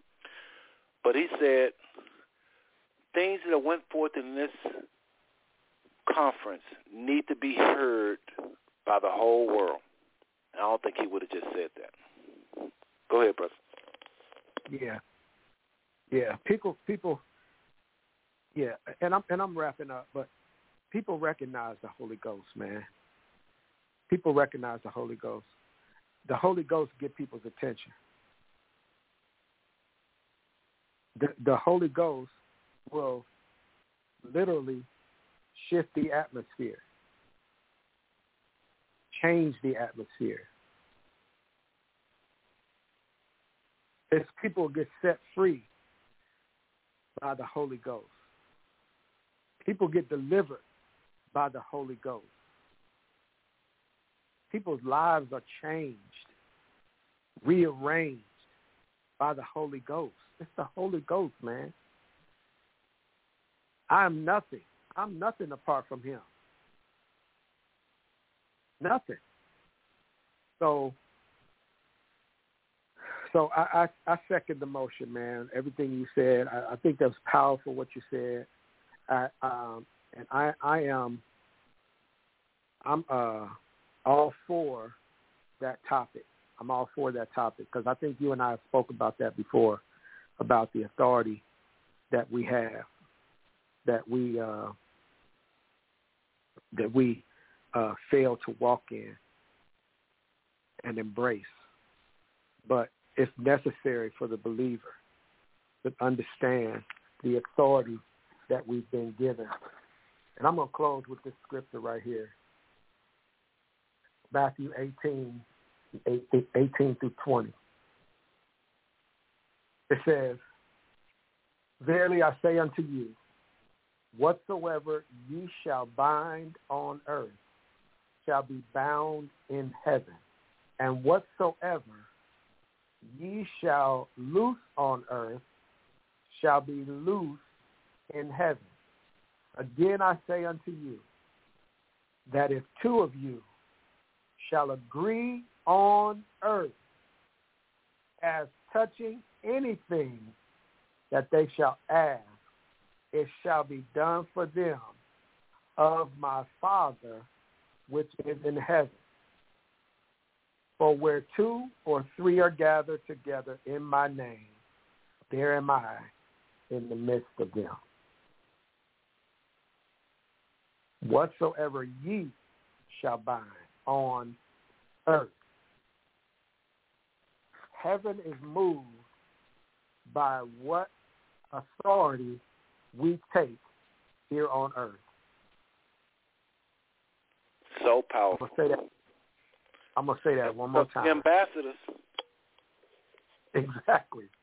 Heaven is moved by whatsoever authority we take here on earth.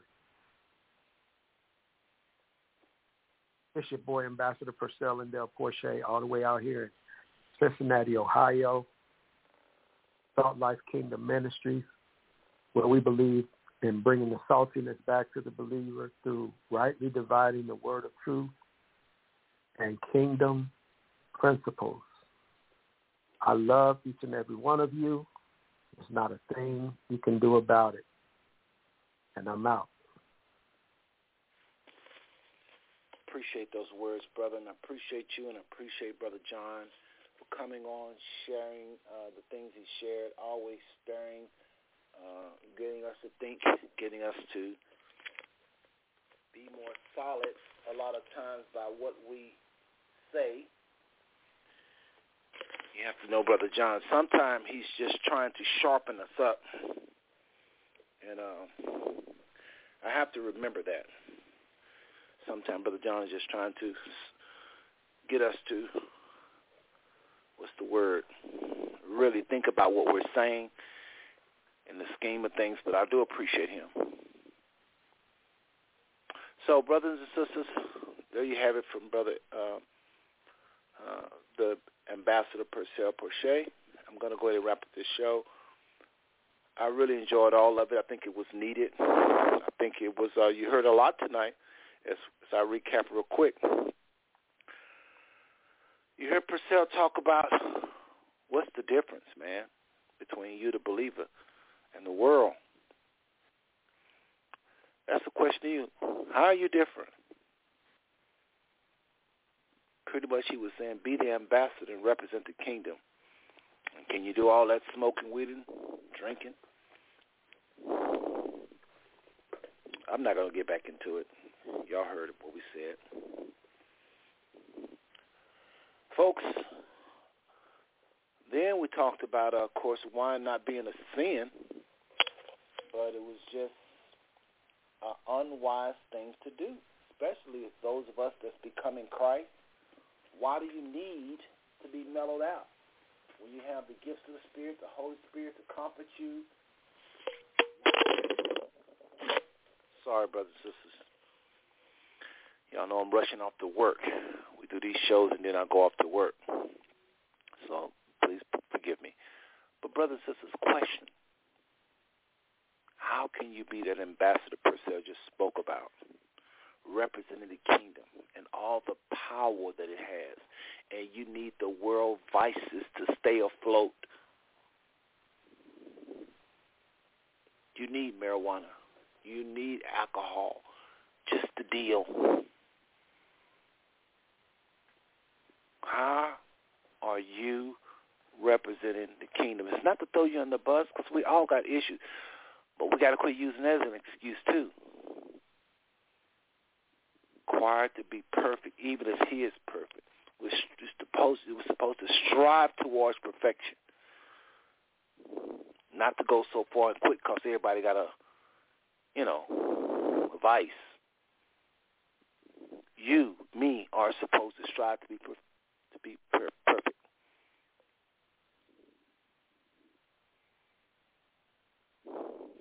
I think it was a good show.